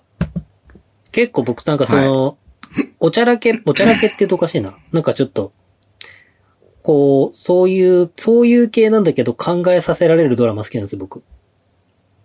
はい、こう社会問題みたいな。はい。こうね。あ、これあれなんだ。デリヘルなんだ。そうそうそうそう。だから言わなかったんですよ。なんかそういうワードをどんどん出してくるからさ、控えてたのに何その。デリヘルの店長なんだ。そう、なんかひょんなことでそうなってしまって、ね、でも、なんかそういう世界に。デルヘルに来る女性の、そうそう。なんか人間模様みたいなのが書いてあるわけ。で、なんかいろんな過去とか、いろんなあれがあるんだけど、濱田岳くんがそれを、こう、心を救っていくみたいな。なるほどね。そう。で、その。デルヘル語らしたら、ズボンさんはもうずっと喋ってるよ、多分。一人でやってろじゃ。まあ完全に冗談ですけどね。はい。で、なんかその、最後の方は、最後の方途中から、中里依紗が出てるんですけど、その中里依紗もそっちの世界に実は入ってて、うん、で、濱田岳くんに結構相談を持ちかけようとするんだけど、まあできなかったりするんですよ。うん、なんかそういうね、こういろんな、こうどうやったら、そう、彼女たちを救えるかみたいな、なんか、へみたいなね。こう、なんか、人事っぽい感じなんだけど、なんか知っとかなきゃいけない世界かなっていう気がする、結構僕の中ではいいドラマだなって思うドラマですね。はい。じゃあ見ます。はい。なるほど。わかりました。じゃあ、今日も終わりにしよう。あ、夜の先生も本当。ズボンさんもうさ、最近もうじゅうじに寝てよじに起きる生活リズムだからさ。あ、じゃあ、ポッドキャストよじに撮った方がいいですか、これから。いやいやいやいやいや、それはもうちょっと嫌でしょ。朝から、朝一番で言うのは、いや、喋るの嫌でしょ。いや、ズボンさんは朝一番だけど、僕寝る前ですから。嫌だよ、そんなの、宮本さん。宮本さんが眠くなっちゃうじゃないですか。さすがにろくじとかに終わるのは眠いですね、ちょっと。うん。やめよう。だ火曜の午前中にずらそうかなと思ったんだけど、午前中さんじかん喋った後に、その後ポッドキャストでに、さんじかんやんのも嫌だなと思った。あ、YouTube でに、さんじかんやんのも嫌だなと思ったんで。え、でも子供寝るんすか？ズボンさんじゅうじに寝るって。子供寝るって何？子供寝かしつけてから。子供と一緒に寝ちゃうの。子供と一緒に寝ちゃうの。そのまんま寝つくんですか？そう、最近ね、前は結構息子が結構じゅういちじとかまで起きてたんだけど、はい、幼稚園が始まってからね、結構リズム良くなったんで、あ、そっか、幼稚園がなかったのか。ちょ、今日もだからじゅういちじまで待たなくても、もう全部のことが終わったので、早めに済んだので、みたいなとこあったんですよね。じゃあこのポッドキャストもさんじゅっぷん番組とかにすれば、はい、何の問題も解決ですよ。そうね、それしよう。さんじゅっぷん番組しよう。はい。じゃあ、もたまさんありがとうございます。またお待ちしてますんで、はい。はい、ガラケーは、えー、ズボンが責任を持って送らせていただきます。絶対いらないと思うけどね、本当に。必要な理由が見当たらない。じゃあ今日の収穫はあれですね。あのー、エクパーティーですね。エクパーティー。そうですね。エクパーティー。楽しみだね。エクパーティー楽しみだね。エクパーティーマジで楽しみです。うん、ちょっと。はい。ということで、See you guys。え、なにごめん。めっちゃ終わりたいか半端ないです、ね。いやなんかちょっと一個言っていい本当に。最近さ、一個だけ。一個だけ。ズボンさんがさ、早く寝たいのはわかるんですけど。はい。そのズボンさんが早く寝たいから、なんかすごい僕が、なんつうのこうなんか、もう不毛な話をしてるみたいな風になってるんですけど、早く寝たいんだったら早く寝たいって先に言って。僕は一生懸命なんか、今までにじかんとかにじかんはんやってたから喋んなきゃいけないかなと思って不毛な話をわざわざしてるわけよ、自分を削って。別に、別にもう、ぶっちゃけ、もう、あの、なんだろう。助っ人、今日なんかで言ったら、助っ人外国籍を読んだ時点で、もう、どれだか十分ですよ。いや、同感よ。同感、同感。どれだか十分ですよ。はい。あ、匿名戦隊ゴーバスターズでもいいじゃん。またその話してんの、まだ。カツくん出てるよ、カツくん。鈴木カツくん。はいで、別に、あれなんですよ。だから、エリゴくんもね、なんか本当に聞く価値がなかったって言ってたぐらいなんで。そうっすよ。いや、もっともない意見すぎて何も返さないよ。いいんすよ。無理に喋らなくていいんすよ。だそもそもそういうもんじゃないじゃないですか。うん。話したいことだけ話して、ね、今週気になったニュース話して、はい。で、お便りいただいて外国籍やって、で、まあ、先週ね、今週も、その、もたまさんから最後お便りいただいて、で、ちょっとドラマの元カノの話をして、終わりでいいじゃないですか。のこれ以上何話すことあるんですか、宮本さん。なんか一年って人を変えるよな、本当に。なんかな、なんだかな、もう。違うんだよ。ちょ、ズボンさんだってさ、結構本当最近頑張ってダイエットしてるから、ダイエットの話とかもしたいわけですよ。いや、だからなんか最近あれじゃないですか、ズボンさん。エフエム、スタンド エフエム 頑張ってるじゃないですか。頑張ってないよ、全然。久々に開いたらズボンさんが更新してて、スポーツの欄にズボンさん出てきて、え、ズボンさん何更新したなと思ったら、ズボンの、なんだっけ、息切れダイエットみたいな、なんかそういう、これはスポーツのコーナーなのかみたいな、エフエム か。これはスポーツのコーナーなのかと思って。はい。いずれバスケのことに繋がってくるから、すべてが。聞いてみたら、ね、今ちょっと古墳を歩きながら収録してるんですけど、みたいな。え、歩きながら収録してるんだなんか歩きながら収録してる人他にもいたなと思ったら、金子さんもこの間ランニングした後に一人で歩きながらなんか僕変な人に見られてますみたいな収録してて、なんなんだこの人たちと思ってね。まあそんな感じでスタンド エフエム の方でね、あの朝毎朝ろくじさんじゅっぷんから結局自分の話、あ、小柄じね、えー、小川京介の小柄じっていうね、あのー、小柄じ面白いね。俺この間初めて聞いた。いや小柄じ面白いっすよ。面白かった。すごい面白かった。あのー、うん。最初の何回かは、もう、どうなるんだこれっていう感じで、ちょっとハラハラしたんですけど、だんだん最近やっぱペースが小柄じもつかめてきてですね。うん、ああ、板についてきた。そうそう。なんか、このまんま B リーガーじゃなくてラジオパーソナリティになるんじゃないかみたいなね。ぐらいのもう、小柄じの方。それこそ、小柄じの一個後輩の須田光太郎くんから、えっと、先日 T シャツが届きまして。はい、金沢ね。はい。やればできる。うん。だからね、ズボンさんもきっと、やればできるということで、ダイエットが成功することを願ってますんで。はい。あ、そうだ、スタンド エフエム で思い出したんだけどさ、あの、金子さんのつながりでさ、はい。あの、富山のさ、山口ゆき選手。はいはいはい。もう始めたんで、スタンド エフエム。ええー、なんかゲストで一回金子さんの、そうそうそう。ユーズブレイン出てから、そう、それでなんかラジオ楽しいなと思ったみたいで、自分で一人で始めて、えー、で、なんか山口選手見たらさ、全然、なんか エスエヌエス やってないみたいでさ、インスタやってんのかな、ね、ツイッターやってないみたいでさ、うん、全然なんかこう、告知されてないから知らない人が多いかもしれないんだけど、はい、いや、普通に話めちゃめちゃうまいし、なんせね、声がめっちゃいい、山口選手。えー、B リーガーって声いい人多いですよね。うん。まあね、ちょっと皆さん、山口選手のね、あの、ラジオ、スタンドエフエム。番組名なんですか？いや、思い出せないけど、でも山口ゆきで多分出てくると思うんだよね。山口ゆきの山ラジ？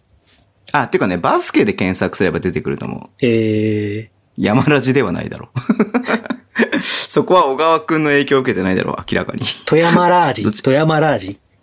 いや、全然富山。富山ラージ。富山の人じゃない。富山の人じゃないですから。はい。グラージーだ、グラージー。どっちかっつったら富山ラージーズああ、それはちょっと違うな。今週も不毛な時間がごふんくらい続いたんで終わりましょう。やだ、まだ話したい。まだ話したいよ。寝ろ、さっさと寝ろ。ズボンさんは早くまだまだ話したい。いいんだ、さっさと寝ろ。もうさっさと寝てくれ。明日もじゅうじから喋るんだから。ねみ。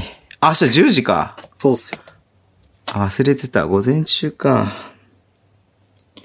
はい、頑張ります。はい。僕はこれから明日に向けてまた試合をチェックしなきゃいけないんで。はい。ズボンさんは短いやつ取ります。はい。ということで。忙しいね、お互い。まあね、はい。いろんな人がね、いろんなチャレンジをしておりますんで。ぜひですね、まあ山本俊介の応援をね。ズボンズチャレンジ。はい。していただければ。あと、なんかリアルズボンズチャレンジ、ダイエット企画も進んでるようなので。はい。はい、ぜひ。息切れ エフエム ん息切れ エフエム ですですかの方もね聞いていただければと思いますんで、はい、はい、よろしくお願いします。はい、ということで、じゃあ山本修介に感謝の意を込めて、これが最後の See you guys になるかもしれませんけど、なんで最後の See you guys なの？パターン変えようかなと思って。あ、そういうことなのね。山本修介とからの卒業を記念して、はい、でも次のネタがないからなんとも言えないけどっていうことで、皆さん今週もお付き合いいただきありがとうございました。山本修介の活躍を願いまして See you guys